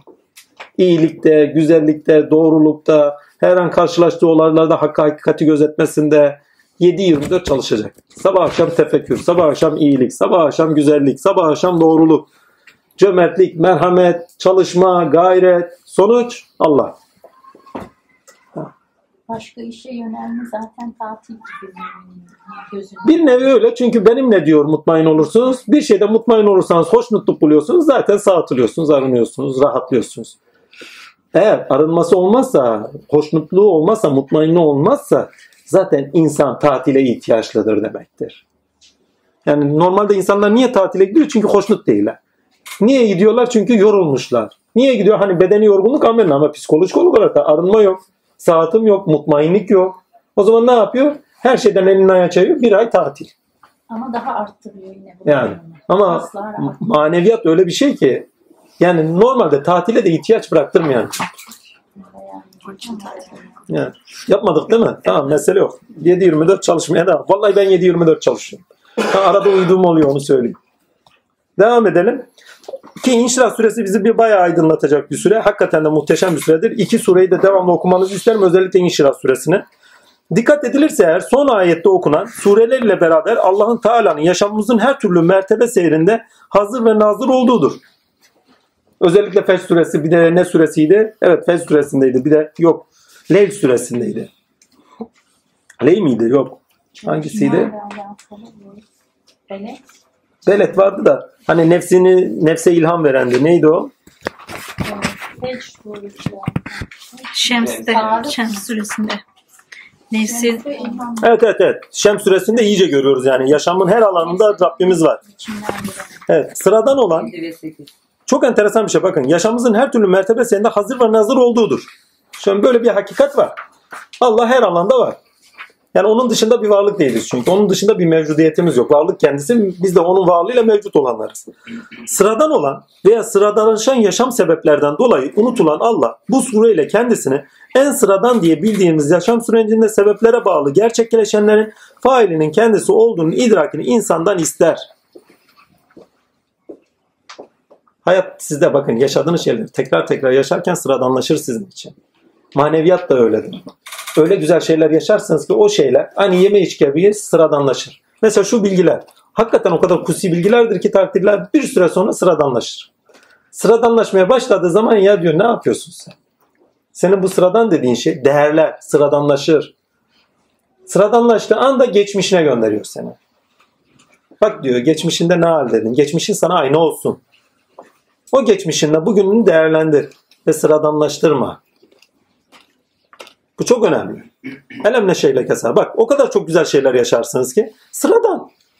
Sanki herkes sizinmiş gibi. Yok öyle bir şey. Kim gözünü kapattığında nur görüyor? Kim gözünü kapattığında alemde görünmeyenini görüyor? Yok sıradan geliyor. Yeme içme gibi. Ama ne yapıyor? Ya diyor sıradan değil. Eskiden kör idin gösterdim. Eskiden bilmez idin bildirttik. Eskiden duymaz idin duyurttuk. Eskiden hiç anlamaz idin anlattık. Geçmişle kıyasladığında nasıl bir nimete erdiğini görüyorsun. O zaman sıradanlaşan şeyleri aşmanız lazım. Yani maneviyat sıradanlaştırılacak bir şeydir. Her zaman o heyecanı yitirmemeniz lazım. Yitirdiğiniz anda zaten gidiyor. Elinizden uçuyor gidiyor. Ruhunu yitiriyorsunuz çünkü. Devam edeyim bakalım ne diyecek. Bir daha okuyorum burayı. Sıradan olan veya sıradanlaşan yaşamda sebeplerden dolayı unutulan, hani zor yaşam sebepleri veyahut da sıradan yaşam sebeplerinden dolayı unutulan, günümüzde monotonluk diyorlar hani. Ki maneviyatın monotonluğu hiç yoktur. Samimi insan için maneviyatın monotonluğu yoktur. Altını çizim. Allah bu sureyle kendisini en sıradan diye bildiğimiz yaşam sürecindeki sebeplere bağlı gerçekleşenlerin, hani seni böyle bulup bulmadık mı, şöyle yapıp yapmadık mı, sıradan şeyler ha. Hatice ile zengin olmuş ve Hatice'yi es geçiyor. Neyse, failinin kendisi olduğunun idrakini insandan ister. Bu sürede fark diye beyan ettiğimiz yaşamın her alanda gerçekleşenlerin Allah'a lütuf ve ikram üzerinden yakinliğe ve ihsana ermeye araç olarak görülmesidir. Ayrıca ikram üzeri onu Rab sıfatlarında fark edecek, müşahede etmek gerekir. Bu da çok önemli. İkramı üzeri onu Rab sıfatlarında fark ederek müşahede etmek gereklidir. Neyi fark etmek? Edilenler üzerinden, verilmiş olunan, edinilenler üzerinden Allah'ı görerek, görmek, fark etmek. Yani bu şekilde fark etmek. İnşirah suresi kulun içsel sıkıntılarının giderilmesinin süresidir. Duha suresi ise tam tersi dünyevi sıkıntılarının giderilmesi ama dünyeviyetinin maneviyata bağlı olarak sıkıntılarının giderilmesi. Ki Sevim ablanın ekledikleriyle biraz daha anlamlı oldu. Çünkü sen her şeyini Allah için yapıyorsan 7-24 mutmain olarak yapıyorsan zaten ayrıca tatile ihtiyaç bırakmıyorsan, razıysan, hoşnutluk buluyorsan senin zaten dinleneceğin oluyor. Devam edeyim. 1. ayet bunu anlamlı kıldığı gibi 1. ayete bakalım. Elemneşelleke sadak. Hani biz senin göğsünü genişletmedik. Zaten içsel sıkıntı ilk vurduğu yer neresidir? Bak korku bağırsak bölgesiydi değil mi? Heyecan, korku hep bağırsak bölgesine direkt vurur. Sıkıntı direkt göğse vurur. Hani doktora giderler bazıları. Psikolojik. Yani iç hastalıklar dahil. Göğsümde bir sıkıntı var. Göğsümde bir sıkıntı. Arar bir şey bulamaz. Ne der? Altına yazar. Psikolojik. Vallahi ya aramızda arkadaş çok öyle. Kalp krizi de bakalım. Tabii. Sıkıyor. Nefes almasına vermesine kadar etki yapar. Panik atak. Değil mi? 1. ayet bunu anlamlı kıldığı gibi kulun tinsel algıda kabulünün genişlemesi de zikredilmiş olunur. Zaten kabullerimiz derse göğsümüz sıkar. Yani. Sığsak, kabullerimiz azsa, taassup ehliyse sıkılırız. Aynı anda böyle göğsümüz daralır, tık diye bakarız. Ne diyor bu? Ne diyor? Filan değil mi? Çok. Evrenseller tümellerle bakış kulun tinsel algıda genişliğini, göğsünde sıkıntıyı giderir. Tinsel algıda sığlık bedeni olarak da göğüs kafesinde sıkıntıya sebeptir. Bu da psikolojik düzeyde sıkıntıya sebep algılananın insanda biyolojik etkisi olduğu anlamına gelmektedir. Hüvel batın, hüvel zahir yani. Yani batında yaşadığınız zahirde karşılığı. Gelmekte. Böylesi sıkıntı durumu ise bu sıkıntıyı aşmaya sebep ilkel edimlerle çalışmalarda bulunmakla aşılır. Burası çok iyi ha. Sıkıntıyı neyle aşacaksın diyor, sıkıntının kendisiyle aşamazsın diyor. O zaman diyor ilkele çalışmalara sevk ol, onlarla aşarsın diyor. Bak zaten ayetin kendisine bak. Yalnız Rabbine yönel, o halde boş kaldığın zaman hemen koyul. Yalnız Rabbine yönel. Yani çalışmalarını yap, her çalışmalarında kıblen Allah olsun. Devam edeyim. Yani sadece git bir köşeye çekil, zikir et filan anlamına gelmiyor. Bak genel ifade bunlar. Her türlü alanda. Yemek yaparken rahatlayan olmuş mudur ya? Yemek hepiniz yapıyoruz değil mi bak? Ya, adam Leyl olur değil mi? Böyle çalışır. Ama bak ne niyetle yaptığın da önemli. Ya.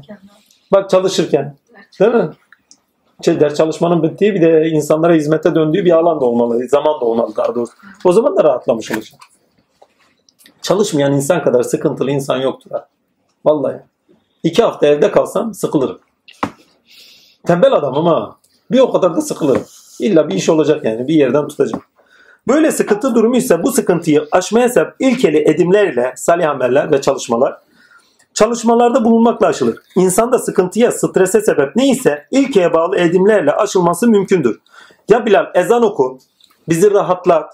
Hani bilirsiniz bu hadis-i şerifleri. Yani namaz kılalım.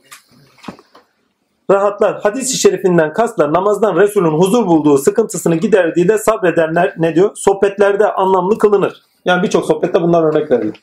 Hani Resulullah söylermiş yani sıkıldığı zaman, göğsüne bir sıkıntı geldiği zaman ya bile oku da sıkıntımız gitsin der, namaza durmuş mesela. Çünkü o sırada ilkeli bir eylemde duruyor. Amaca bağlı. O sırada sebepleri aşıyor. Bu çok önemli. Sebepleri aşan bir eylemde duruyor.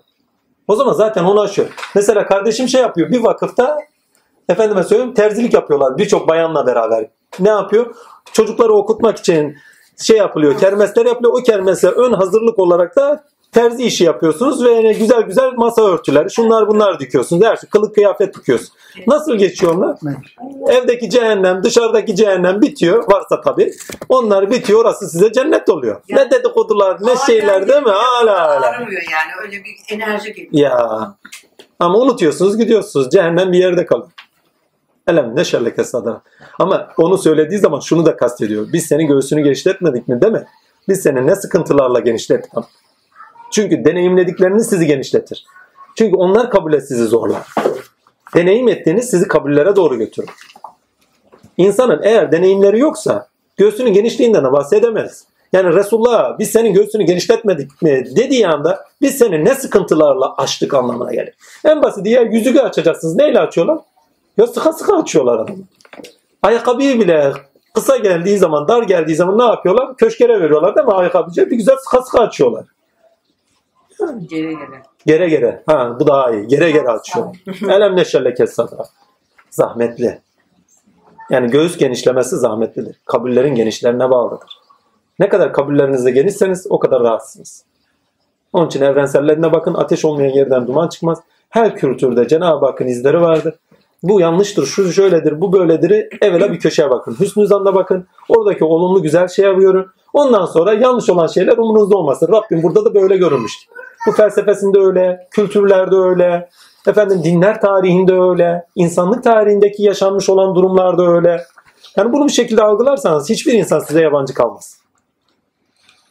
Yoksa yabancısı kalırsınız. Bunlar öyle, bunlar şöyle, bitti. Yabancılaştırma başladı. Yabancılaştırdığınız insandan emin olamazsınız. Sınırlar çizersiniz. Dünyadaki bu kadar sınırların ve devletlerin çok olması güvensizliktendir. Devam edeyim. Yaşamın her alanında gerçekleşenlerin Allah'ın lütuf ve ikramı üzerinde. Bu da surede fark diye beyan ettiğimiz yaşamın her alanda gerçekleşenen Allah'ın lütuf ve ikram üzerinden yakinliğe ve ihsana ermeye araç olarak görülmesidir. Ayrıca ikram üzere onun Rab sıfatlarında fark ederek müşahede etmek gerektiği de beyan edilmiş olur. Diye orayı okumuştuk. İnşirah suresi kulun, burayı okuduk ya. Nereden nereye geçiyoruz? Gene de okuyayım ya. İnşirah suresi kulun içsel sıkıntılarının giderilmesinin suresidir. 1. ayet bunu anlamlı kıldığı gibi kulun tinsel algıda kabulünün genişlemesi de zikredilmiş olunur. Evrenseller yani tümellerle bakış kulun tinsel algıda genişliğini göğsünde sıkıntıyı giderir. Ya Rahman nazarıyla baktığınız zaman sizi sıkacak bir şey olur mu? Önünüze bir fırsat geldiğiniz zaman Allah'tan olduğunun bilinciyle baktığınız zaman bir sıfatın ilkesiyle onun gerçekleştiğini gördüğünüz zaman gönlünüze sıkıntı verir mi? Dersiniz Rabbimden. Aynı o Arnavut kadın gibi. Evi yanmış ya. 1. gün almış, 2. gün yanmış. Demişler hatun evin yanıyor. Dün verdi bugün aldı. Zaten onu inedi. Bak ilkesiyle düşünüyor. Bak gönlünün genişliğine bak. Dün verdi onu. Bak dün verdi bugün aldı. Zaten onu inedi. Zaten onu inedi.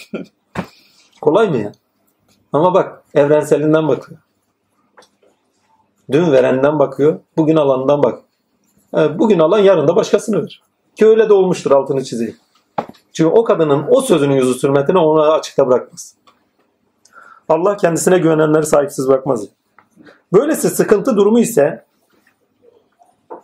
burayı okuduk. Böylesi sıkıntı durumu ne demiş? Bu da psikolojik düzeyde sıkıntıya sebep algılananın insanda biyolojik etkisi olduğu anlamına gelmektedir. Bunu okumuştuk. Böyle sıkıntı durumu ise bu sıkıntıyı aşmaya sebep ilkel edimlerle çalışmalarda bulunmakla aşılır. Burayı da okuduk. İnsandan sıkıntıya, strese sebep neyse ilkeye bağlı edimlerle aşılması mümkündür. Ya Bilal ezan oku gibi bizi rahatlar. Hadis-i şerifinde kastedilen de namazda Resul'ün huzur bulduğu sıkıntısını giderdiğiyle sohbetlerde bu bağlamda anlamlı kılınır. Günümüzde psikiyatride insanların hobiye yönlendirilmeleri de bundandır diye bir not düşmüşüm. Hakikaten de bakın psikolojik sıkıntılar sebebiyle psikiyatriye gidenlere ne yapılıyor? Yürüyüş. Ya bir hobi, yürüyüş var değil mi? Yürüyüş iyi. O çok güzel. Bazen de hobiler veriliyor. Onlar var. Bir de ne öyle hatmap veriyorlar değil mi? Başka bir şey yok. Çare var mı? Tık yok. Bunlar uyuşturucu. Tamam hobi gene güzel bak. Yürüyüş gene güzel. Ama uyuşturucu. Hangi noktada uyuşturucu? Devam edin. Belki yazmışımdır. Söyleyeceğim de yazdığım iki defa söylemiyorum. Hobiye yönlendirilmesi de bundandır. Aslında ise çalışmanın kendisi ilke üzere Rabbi sıfatıyla Allah'ın kulundan tezahür ederken kulun kendisini esma-i hasıyla keşfi kabiliyeti ve kabiliyeti olan iş ile meşgulü arındırıcı, ilkeye yükseltici ve huzura ermenin aracıdır. Bu çok önemli bakın. Yani uyuşturucu kullanma diyor. Yani senin kabiliyetini gösterecek. Senin esma-i hasını açığa çıkartacak. Çalışmayı yap.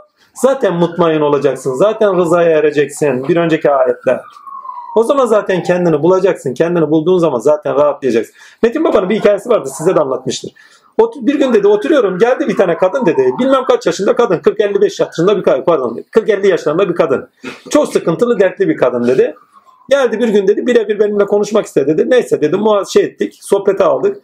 Derdini anlattı. Derdinin haddi hesabı yok. Eşiyle dertli, eviyle dertli, onunla dertli, bununla dertli, şu dert, bu dert, filan, milan. Her neyse kadın 40-50 yaşında.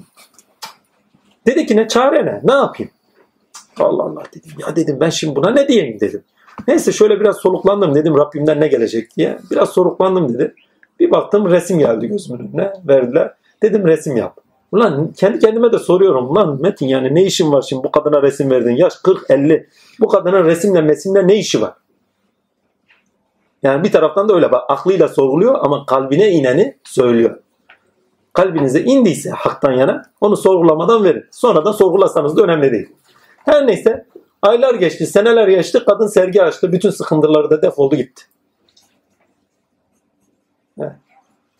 Çünkü o sıfata kabiliyetli, bakın resim yapma sıfatına kabiliyetli. Demek ki kadında musavvir esması var. Diğer yaşadığı her şey onu bastırıyor. Mutluluğuna engel oluyor. Huzuru bulmasına engel oluyor. Ne zaman kendisini bulacak bir işle meşgul oluyor. O sıfatta kendini, yani yaptığı işte kendini keşfediyor. Rabbini keşfediyor. Rabbini, yani baskın olan sıfatını keşfediyor. O sırada rahatlık buluyor ve öne açılmaya başlıyor. Yaşam ilişkilerinde de öne açılıyor. Ya muhteşem bir şey. Devam edeyim.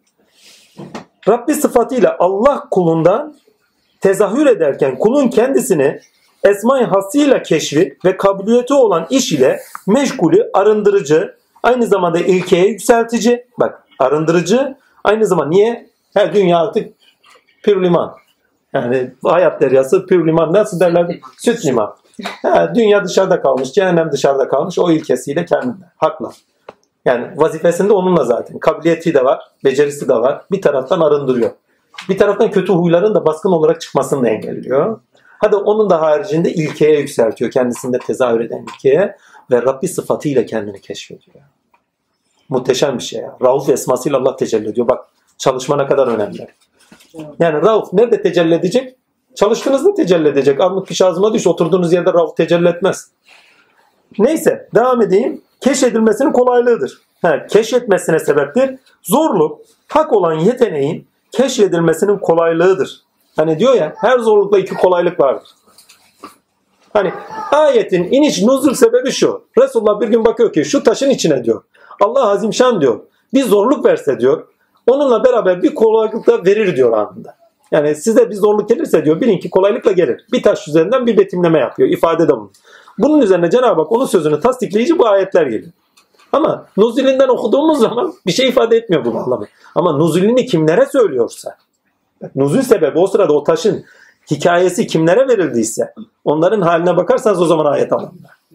Zora düşmüşler, gene umutsuzlar, zorun içindeler ve zora odaklanmışlar. Ya zora odaklanmayın diyor. Zor sizin kolaylık bulmanız için. 1. Melekelerinize kolaylık verir. 2. Çalışma gayretiyle size kolaylık verir. Ha, 3.'sünü ben ekleyeyim takdirle.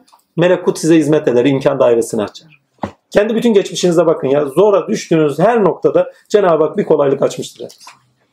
Bir kolaylık açırken derken hem size imkan olarak bir kolaylık açmıştır. Hem de imkan olarak kolaylık açmasından önce size o imkanı yerine getirmeniz vücut şeylerini de vermiştir. Yetilerini de vermiştir.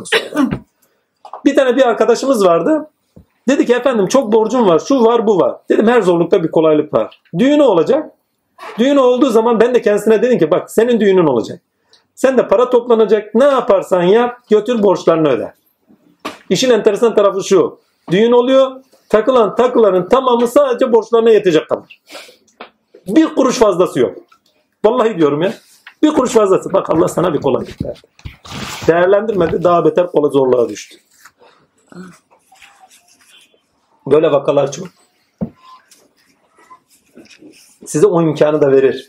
O yaşam kolaylığını getirir. Önünüze getirir. Melekelerinizle onu yapıp yapmamanız sonucunda kolaylığı edinip veyahut da zorluğu edinmeniz söz konusu olur. Bunun gibi nice vaka var. Bir tane iki tane değil. Kardeşim vardı Kenan neydi? Arabistan'a gitti değil mi? Bir zorluğa düştü. O zorluktan sonra dedi ne olacak ne olmayacak Allah kendisine Suudi Arabistan'dan bir kapı açtı.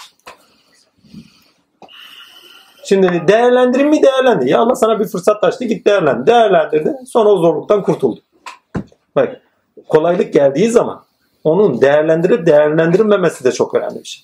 Kadın deseydi eğer ya ben bu yaşımda ne resim yapacağım ya bu adam deli mi ne filan ya çıkmaza düştü yine. Değil. Sizin olumsuz diye gördüğünüz fırsat sizin o zorluğu aşmanız için değerlendirin orada. Fırsatın kazası yok. Bak, namazın kazası var, fırsatın kazası yok. Gerçi namazın kazası da olmaz da biz beylikten namaz diye kılıyoruz ya. Yani. Her şey vaktinde güzeldir, hakkıyla güzeldir. Hak. Şey de sohbet böyle. Vallahi. Dedik, devam edeyim. Zorluk hak olan yeteneğin keşfedilmesinin kolaylığıdır diye bir not düşmüşüz. Çalışmak da zorluğu ve sebep olduğu psikolojik sıkıntıyı aşmanın kolaylığıdır. İnsan tinini edinmeyi, çalışmaya ve gayrete borçludur diye not düşmüşüm. Duha'da dünyalık zorluk, İnşirah'ta ise tine ait yaşamda edinilen psikolojik sıkıntılar anlamlı kılınmaktadır diye not düşmüşüz. Çaba insanın Rabbine yönelmesi ve dönmesidir diye not düşmüşüm. Hani ne diyor? Sen Rabbine yalnızca Rabbine dön. Zaten çaba insanın Rabbine yönelmesidir. İnsanın Rabbine yönelmesi o Rabbinin üzerinde tezahürüdür. Tezahürüne sebeptir demek daha doğru. Emeği, gayreti olmayan dünya zorluklarını, kalbi sıkıntılarını aşamaz. Hobiler uyuşturucu haplar gibidir. Önemli olan kişinin esma-i hassına bağlı olarak üretimde bulunması ve böylece hem kendini has sıfatında bulması hem de insanlık tininde nesneye değil tine bağlı değer edinerek, değer üreterek insanlığa katkıda bulunmasıdır. Ve insan bu şekilde de kendini aşarak, nefs emaresini aşarak takdir-i ilahi birçok sıkıntısını aşar. Çünkü sıkıntı nefs emareden kaynaklanır. Yani ilkelerde zevk etmeye başladığınız zaman nefs-i emarenin sıkıntıları biter. Surede yaşanan problemlerin çözüm için olduğunu, içinde kalınıp kaybolmak için gerçekleşmedikleri anlamını da edinmekteyiz diye bir not var. Rabbine yönel diyor, sebeplerde, zorluklarda kalma. Duha ve İnşirah'ta geçmiş yaşananların ve edinilenlerde bulunan edimlerde bulunmanın serüvenin güne ve geleceğe aynı olduğunu görmekteyiz. Yani geçmişin güne ve geleceğe aynı olmakta olduğunu görmekteyiz. Hakikaten de çok sıkıntılı olduğunuzda geçmişinizi önünüze alın. Yani yarınıza kaygınız olduğunuzda geçmişinizi önünüze alın. Böylelikle Rabbine yönelmiş olarak ona döner. İnsan işini hizmet niyeti, bilinciyle, rızayı gözeterek ibadete çevirmeli. Böylece Rabbine yönelmiş olarak ona döner. Kendisinde görünecek olan sıfatlarıyla da odur. Surede her zorlukla beraber kolaylık vardır denilirken zorluk ve kolaylık bağıntısına dikkat çekilir. Bakın zorluk ve kolaylık ikisi beraber anılıyor zaten. Zorluğun kendisi zaten tine varmanızın kolaylığı. Bu ayrı bir şey. Size meleket donanımı vermiş onu aşmak için bir. Aynı zamanda imkanlar getirir önünüze iki. Her zorlukla iki kolaylık vardırın anlamı zaten diğer sürelerde vardı. Her zorluğa iki kolaylık verdik diye. İnsan demişiz neyse dünyadayken insan laziyetleri sebebiyle dikkat çeken yaşamının zorluğu ve beraberinde kolaylığının edinimidir. İnsana burası çok önemli. Daha önceki bir ayette neyi okumuştuk? İnsanı sıkıntılar içinde, zorluk içinde yaratmıştık demişti hatırlıyorsanız. Şimdi Duha suresinde zaten onu iyice oturtuyor ama çözümü gösteriyor. Bir tane kardeşimiz vardı. Bir gün dedi ki ev arıyordu. Dedi ki ya herkes akıl veriyor dedi. Bir türlü dedi çözüm üreten yok dedi. Dedim kardeş dedim şuraya git şuralarda ev var. Ya Allah senden razı olsun bir tek çözümü sen getir. Çözüm dedi ya adam mantıksal düşünüyor. Eğitimini almış ya. Eğitimini aldığı için kendine akıl verenleri görüyor. Lakin çözüm üretmediklerini görüyor. Yer göstermiyorlar, yardımcı olmuyorlar, çözüm göstermiyorlar. Duha süresinde bize aynı şey yapılıyor. Bize sebepler dairesi anlamlı kılınması yerine onlardan nasıl kurtulmamız gerektiği veyahut da onları nasıl anlamlandırmamız gerektiği veyahut da onlar üzerinde nasıl yaşamamız gerektiğinin bilinci veriliyor. Yani çözüm üretiliyor. Hem duada hem inşirahta. Yani sebepler dairesinde yok olup mu gideceksin? Yoksa senin önüne gelen zorluklar karşısında çözüm üreterek mi gideceksin? Sebepler dairesinde zaten kaldığın zaman çözüm üretemiyorsun. Girdabın içine kalırsın. Bu psikolojik olarak da depresyonlara, nevrozlara, deliliğe kadar uzayan bir yolu var. Ama sen sebeplere değil de, zorluklara değil de, zorluklar üzerinden çözüm edilmesi gerekene odaklandığın zaman ve çözümler doğrusunda hareket ettiğin zaman zaten kolaylık, imkan sana geliyor. Yeter ki Rabbine yönel, yani gayretini güt. Diyeyim, surede burası okundu. İnsana verilmiş meleki donanım, dünyadaki insanın aziyetleri sebebiyle dikkat çeken yaşamın zorluğu ve beraberinde kolaylığın edinimidir. İnsana verilmiş meleki donanım ve zorluğu aştıracak bir kolaylık olduğu gibi amaca bağlı gayrete zorluğu aşmanın kolaylıkları da verilmiştir. Yani imkan dairesi de bu noktada kendisine açılmıştır. Bununla beraber çaresi kalınan yerde Allah'ın kuluna yardımı kaçınılmazdır. Bir de kulun Allah'la bilinçlenmesinin gereğidir de zora düşmeden Allah demiyoruz.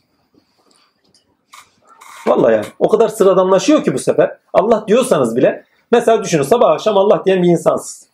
Vallahi zora da düşmediğin süre içeriğiyle Allah diyen yoktur. Bir gün Hazreti Hadi Baba yanına gelen birisine demiş ki evlat demiş sana bir tesbih vereceğim. Çok zorda kaldığın zaman ama bu tesbihi çek demiş. Kendisine bir tesbih vermiş. Ne tesbih verdiğini bilmiyorum. Lakayt gelip gidiyormuş yani. Normal efendinin yanına gidiyor geliyoruz diye. Adamı bir gün hapse atmışlar. Buna bir güzel de dövmüşler. 12 Eylül zamanı. Bir güzel de dayak yiyor. Aklına bir yerden gelmiş. Hani eşeğin kabuğu aklına kabul gelir yani hesabı. Aklına gelmiş ya efendi bir zikir vermişti. Ya dur ben onu bir çekeyim demiş. Şimdi bir iki geç gelmiş. Başlamış tesbih çekiyor ama yana yakına çekiyor. Takdirlahi. Ertesi gün birkaç saat sonra bir iki kişi geliyor. Hadi kalk dua et diyorlar. Kalk ya babana dua et. Şimdi baba kimdir nedir hiç umurunda değil. Ağzını kapatmış sesini çıkartmıyor. Şimdi babam kimdir dese gitti güme. Çünkü babası yok. Yetim. Her neyse yaşlı bir amca gelmiş. Onun adına konuşmuş. Affını dilemiş. Demiş ki o sıralarda benim yanımdaydı. Üzerine de bir güzel şey yapmış. Efendime söyleyeyim şey vermiş. Şahitlik yapmış. Çocuğu bırakmışlar öyle.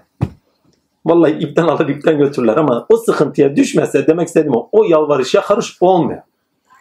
Olmuyor. Sıradan Allah Allah Allah sıkıntıya düş bakayım Allah nasıl Allah oluyor. Vallahi. Ya Rabbi, Ya Rabbi, Ya Rabbi, yağ çekmeye başlarsınız. Ya Rabbi kurban olayım bak şöyle oldu böyle oldu etme eyleme. Ya Allah yağ çekmeye başlarsınız o zaman. Ya Hamid, Ya Nur, Ya Hay. Vallahi hepsi yağ. Kabul etmedi kendine bak. Böyle bakta çok ama bir tane iki tane değil. Surede bununla beraber ne demiş? Birçok kolaylık böyle. Aslında söylemek istediği şu. Zorlukla beraber kolaylık sizin meleki kolaylıklarınızdır. Yani onu aşabilecek donanımdasınızdır. Zorluğu aşabilecek donanım vermiştir. Çünkü zaten başka bir sürede şöyle söylemişti. Kaldırabileceğiniz yükü veririz demişti. Demek ki onları aşabileceğiniz bir donanımız var. Bir yükü alınıyorsunuz ama o yükü aşabileceğiniz bir donanımız var. Aynı zamanda size o yükü aşamanız ve o zorluğu aşabileceğiniz imkanlar da verilir. Yani fırsatlar da önünüze çıkartılır. Bunun haricinde zorluğun kendisi bu ikisiyle beraber okunursa zorluğun kendisi zaten maneviyatta yükselmenizin kolaylığıdır. Bunu görürseniz dermanınız olur. Ne mutlu siz olsun. Devam edeyim. Bitireceğiz inşallah. Bununla beraber çalınsına bunu okumuştuk. Çaresiz kalınan yerde Allah'ın kuluna yardımı kaçınılmazdır. Zaten iki sureyi de okudunuz ama en zor anında dahi seni yetiştik ve seni yetiştirdik ve sana birçok imkanlar sağladık diye ayet-i kerimelerin betimlendiğini görüyoruz. Kul daralmayınca Allah yetişmezmiş diye söz söylerler. Hakikaten de tasavvufta çok duyduğum bir söz. Halk arasında da söylenir. Zorluklar Allah'a yönelmemize ve ona sıfat esmalarını yaşamamız doğrultusunda dönmemize neden insan tininin gerekliliklerindendir. Zora düşmesek Allah demiyoruz. En basiti ya ben depremde burada değildim. Deprem olmuş bütün camiler ağızlarına kadar dolmuş. Vallahi keşke tanık olaydım dedim. Ama olmadı gayrımız. Zorluk herkesin de kaldıracağı ölçüde rast getirilir diye bir not düşmüşüm. Hakikaten yani kendi donanımız neyse, sıfatınız neyse ona göre zorluk getirilir önümüze. Daha fazlası değil. 6. ve 7. ayet her zorluğa iki kolaylık verdik ayetinin farklı bir biçimde ifade edilişidir. Duha ve inşirahta sebeplere değil sonuçlara bakmasını öğren. Edindiklerin sonuçlardır. Olacağı da yitirdiğin veya durağan kaldıklarında değil, sonuçlarda neler getirdiklerine görerek bak diye not düşmüşüm. Yani geçmişiniz gününüzde ve yarınınızda aynı olsun. Edindikleriniz yarınızda da edinebileceklerinize, ertesi günde değil de bugün de edinebileceklerinize aynı olsun. Yılmanıza, umutsuzluğa kapılmayın. Yani birinci sürede umutsuzluk varsa ikinci sürede de yılma diyor. Yani birinci süre yani dua süresinde umutsuz kalma, Rabbinden yana umutsuz olma. İkinci sürede ise efendime söyleyeyim yılma. Yılma. Kalk Rabbine yönel demek. Yılma demek. Tembel olma demek aynı zamanda. Tembellikten daha çok yılmadır. Sıkıntı gelir, stres gelir, göğsün daralır. Namaz ya boş ver sonra da kılsak olur. Hayır yapacaksın ya boş ver ya bize mi kaldı şimdi? Değil. Yılma. Gereken neyse onu yap. Çalışmak disiplin ister bakın. Ressamsın. Sabah akşam ressamlığın sabah akşamı yok ki. Gece kaldırır tıkır tıkır çizdirtir. Edebiyatın sabah akşamı yok ya. Gece rüyanda bir şey gösterir tık kalkarsın yazmaya başlarsın. Ya uyuyorum ya sonra yapayım. Vallahi ben bazen öyle yapıyorum. Aklıma bir şey getiriyorlar tatiller sonra yazarım. Unuttum gitti. Rüyamda bir şey söylüyorlar kaldırıyorlar da. Diyorum lan yazayım ya. Ulan diyorum lan yatak da tatlı. Şimdi kim kalkacak kalemi bulacak filan. Sonra unutmam diyorum ya. Yat diyorum tık gitti. Sabah aç kolayına kafamı patlatıyorum ya bulana kadar. Lan kaldırdı seni işte. O sırada not düş unutma. Hani zevkindir. Ya saati yok bu iş. Fırsat o sırada. Kaçırma. Saati yok bu iş. Vakti yok bu işin. Yani şu vakitte şöyle yapacağım, bu vakitte böyle yapacağım diye bir şey yok. Gayretine sürün. Hani bu disiplinli yapılan işler hariç. En basiti ya dünya işine ele alın. Bıraktınız. Geçimliğinizi neyle yapacaksınız? Sorumluluklar neyle yerine gelecek? Ki bu zamanda özellikle elektrik faturası ekleyin arkasına. Çocuğun okul masrafı, su faturası, şu doğalgaz yanmaya başlar artık. Evet başlayacak. Geçmiş olsun. 200, 300, 400'ler. Zam da gelmiş. Şimdi abo. Tamam. Ben öyle bir abo da. Zorlukla beraber kolaylık da var. Hamdolsun. Ama demek istediğime getireyim. Hangi şartta olursanız olun yılmayın. İnşirah suresi yılma der. Duha suresi de umutsuz kalma. Eğer bana iman ediyorsan umutsuz kalma. Eğer bana iman ediyorsan eyleminde beni göstermeye çalış ve eylemde gerekeni yapmaya çalış. O zaman zaten kolaylığı bulacaksın diyor. Devam edeyim.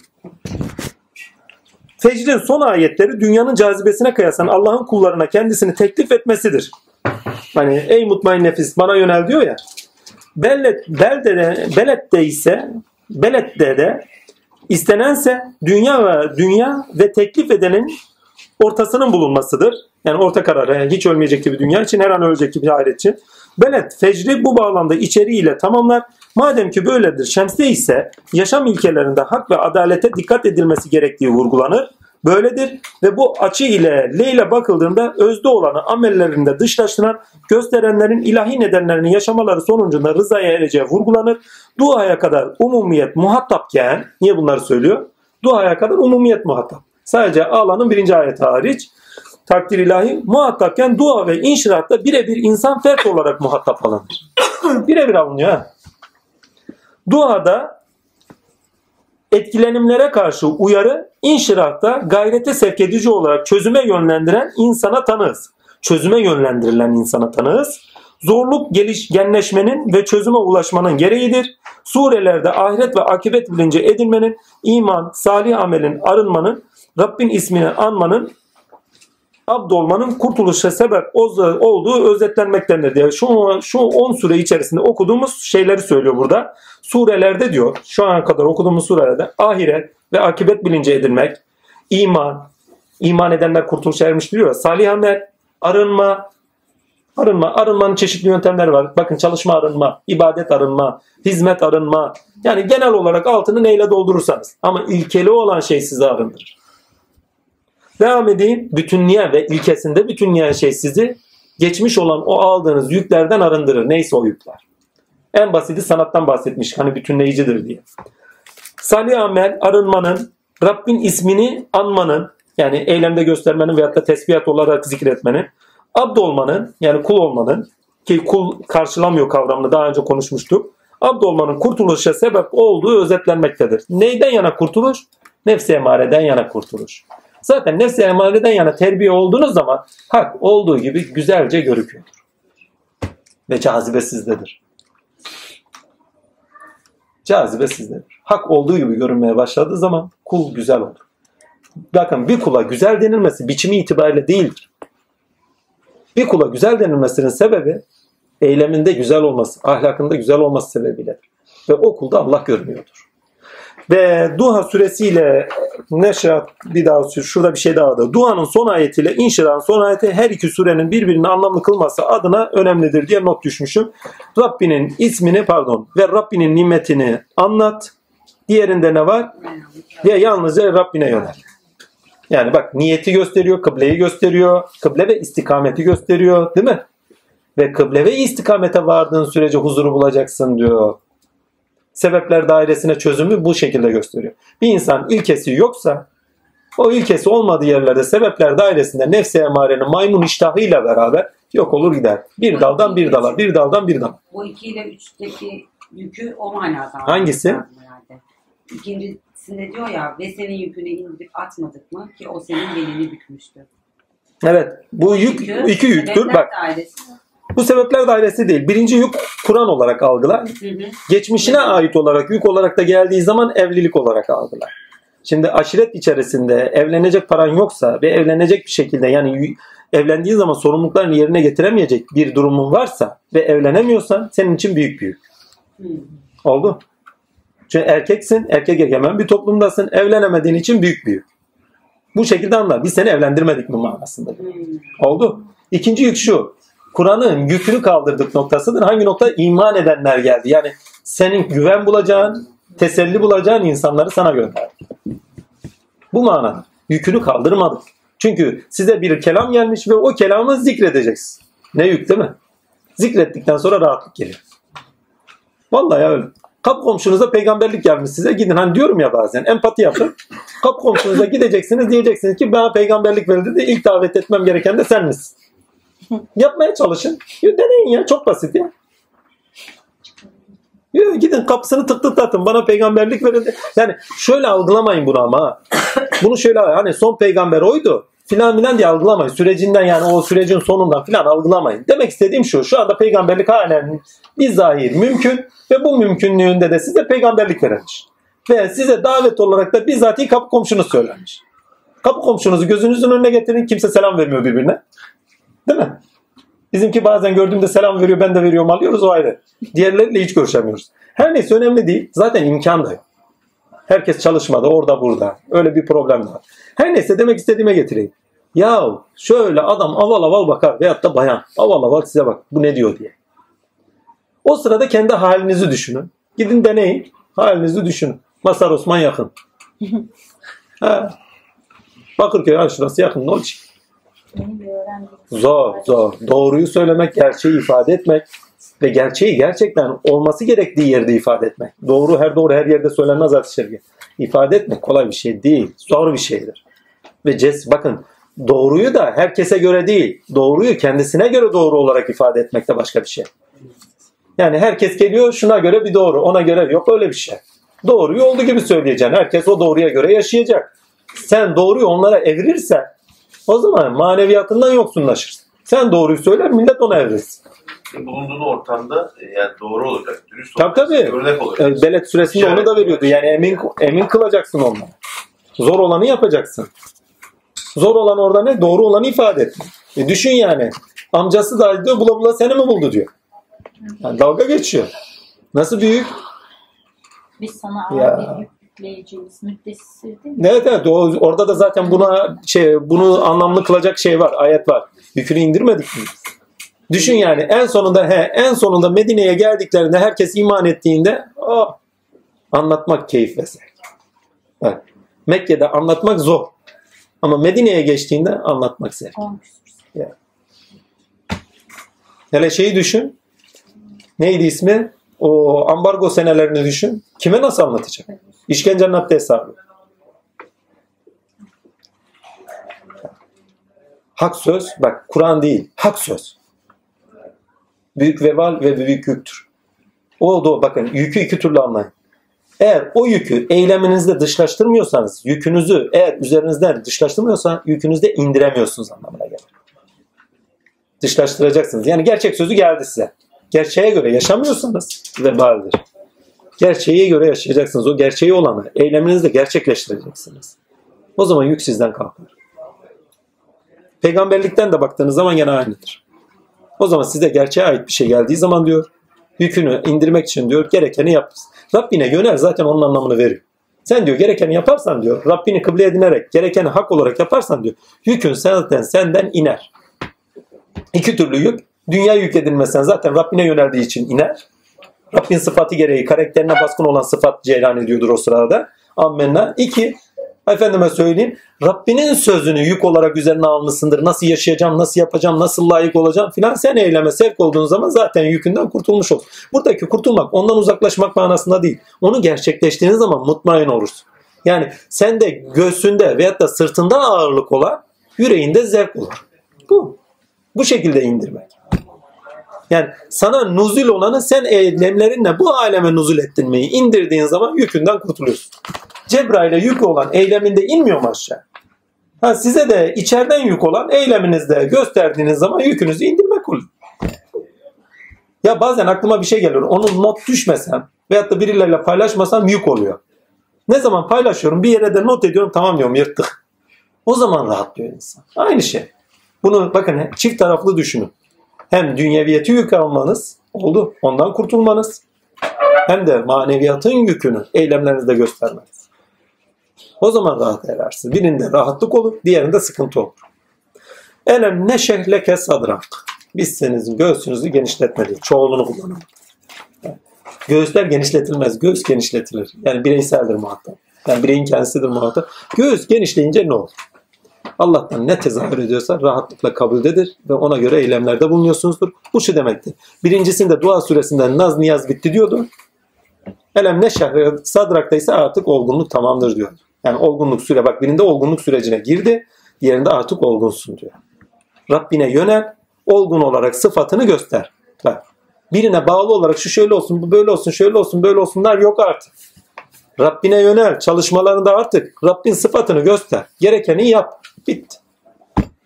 Olgunlaşmak, ürün vermek, eylemlerde hakkıyla bulunmak. Daha doğrusu hakkıyla eylemlerde bulunmak. Birincisinde ne yapıyordu? Bakın burası çok önemli. Duha'da ne yaptı? Olgunluk sürecine girdin dedi artık. Naz niyaz makamı bitti. Yani ya Rabbi böyle oldu, ya Rabbi şöyle oldu, şöyle. Bitti. Bak geçmişte verdiklerimiz, bugün verdiklerimiz yarınla kefarettir. Yarınla şeydir, senettir. Hadi onu da bırak takdirle, umutsuzluk senin hakkın değil. Naz niyaz senin hakkın değil. Çünkü naz niyazın tamamı umutsuzluklarla, sıkıntılarla, sitemlerle alakadar bir şey. Adam siteme bir düşüyor, sıkıntıya bir düşüyor, naz niyaza başlıyor. İman ehli ya.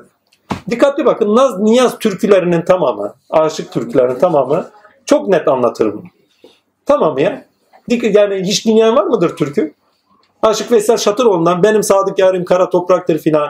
Veyahut da ne derdi o? Bir tanesi var zaten muhteşem bir şeydir o. Tam naz niyazı inanılmaz anlatır. Adı aklıma gelsin. Türkü şarkı fazla bilmediğim için aklıma gelmiyorlar. Sevmedim kara gözüm seni. Bir o var ama bir de şu var. En güzeli de şu. Aklıma tam gelsin bir bakayım. Bir tane mısrasını hatırlasam yine gelir. Hani eğlenecek köşk bulamazsın. Bendeki bu aşk olmazsa. Naz'a bak Naz'a. Ya muhteşem bir şey. Naz niyaza bak. Halen naz niyazda. Eğlenecek köşk bulamazsın. Bendeki. Güzelliği. Şu bendeki aşk olmasa. Naz niyazdan geliyor bak. Baba nasıl dertli ama. Bu doğuşatın çıkması için duygu seli gibi selsebilin akması lazım. Ki ondan sonra böyle bir doğuşat çıksın. Çıktı. Ammenna. Kalmadı. Kalmadı. İnşirah'ta sizi sıfatlara doğru, Rabbi olan sıfatlara doğru, yani üzerinizde tecelli eden baskın karaktere doğru yönlendirdiği zaman artık onu da aşıyorsunuz. Tam olgunluk sürecine girmiş oluyorsunuz. Duha olgunluk sürecinin girişi ise inşirah olgunluk sürecinde yürüyüştür. Artık diyor kendindeki belirimlere göre, melekelere göre karşılaştığın olayları çabaların üzerinden aş. Filancadan yerden, filanca yerden beslenerek ondan bundan edinlendiklerine veyahut da yukarıdan mukardan istemelerine değil. Sana fırsat vermişiz, sana olanaklar vermişiz, sana imkan dairesinde açıyoruz. Melekelerinle olduğu gibi ne yapılması gerekiyorsa yap. Sana gelen zorluğu aş. Orada Rabbin senin üzerinde görünecektir. Sana veren olarak değil, sana indiren olarak, sana indirirken eylemlerinde sana veren olarak görünecektir. İnşirah ve dua. O zaman ne oluyor? O zaman şu oluyor takdirle. Rahat ediyorsunuz. O kendi çabanızla olduğu için. Birisi verdi diye elinizden alınmaz artık. Daha önce konuşmuştuk. Emekte hak tezahür eder. Çabada hak tezahür eder. Onun için başkası almaya hakkı yoktur. Hakkı olmadığı gibi zaten alamaz. Çünkü Allah'tan kimse bir şey alamaz. Çünkü orada Allah tezahür ediyor. Allah tezahür ederken başka birisi, başka Rab sıfatıyla onu almaya imkan var mı? İmkan yok. Onun için emek, çaba. Armut piş ağzıma düşüyor. Evet, iman ettiniz, sizi bir yerlere götürürler. Ama çabanız yoksa sizdekilerin gerçekleştirmesine, onlarla kendinizi keşfetmenize, Rabbinizi keşfetmenize, zorlukları aşmanıza imkan yoktur. Ve bu bağlamda da olgun bir insan, kamil bir insan eşittir. Rüştünü bulan bir insan, farklı anlamlarda rüştünü bulan bir insan olamaz. Bu şu demek, özgünlüğünüzü bulamazsınız, özgür de olamazsınız. Olamazsınız. Nefsinizi aşamazsınız demektir. Nefsi emarenizi aşamazsınız demektir. Ki o zorluk ayetlerine dikkatli bakarsanız, hani iyiliğin ne kadar zor olduğunu vurgulayan ayetlere bakarsanız çok anlamlıdır bu bağlamda.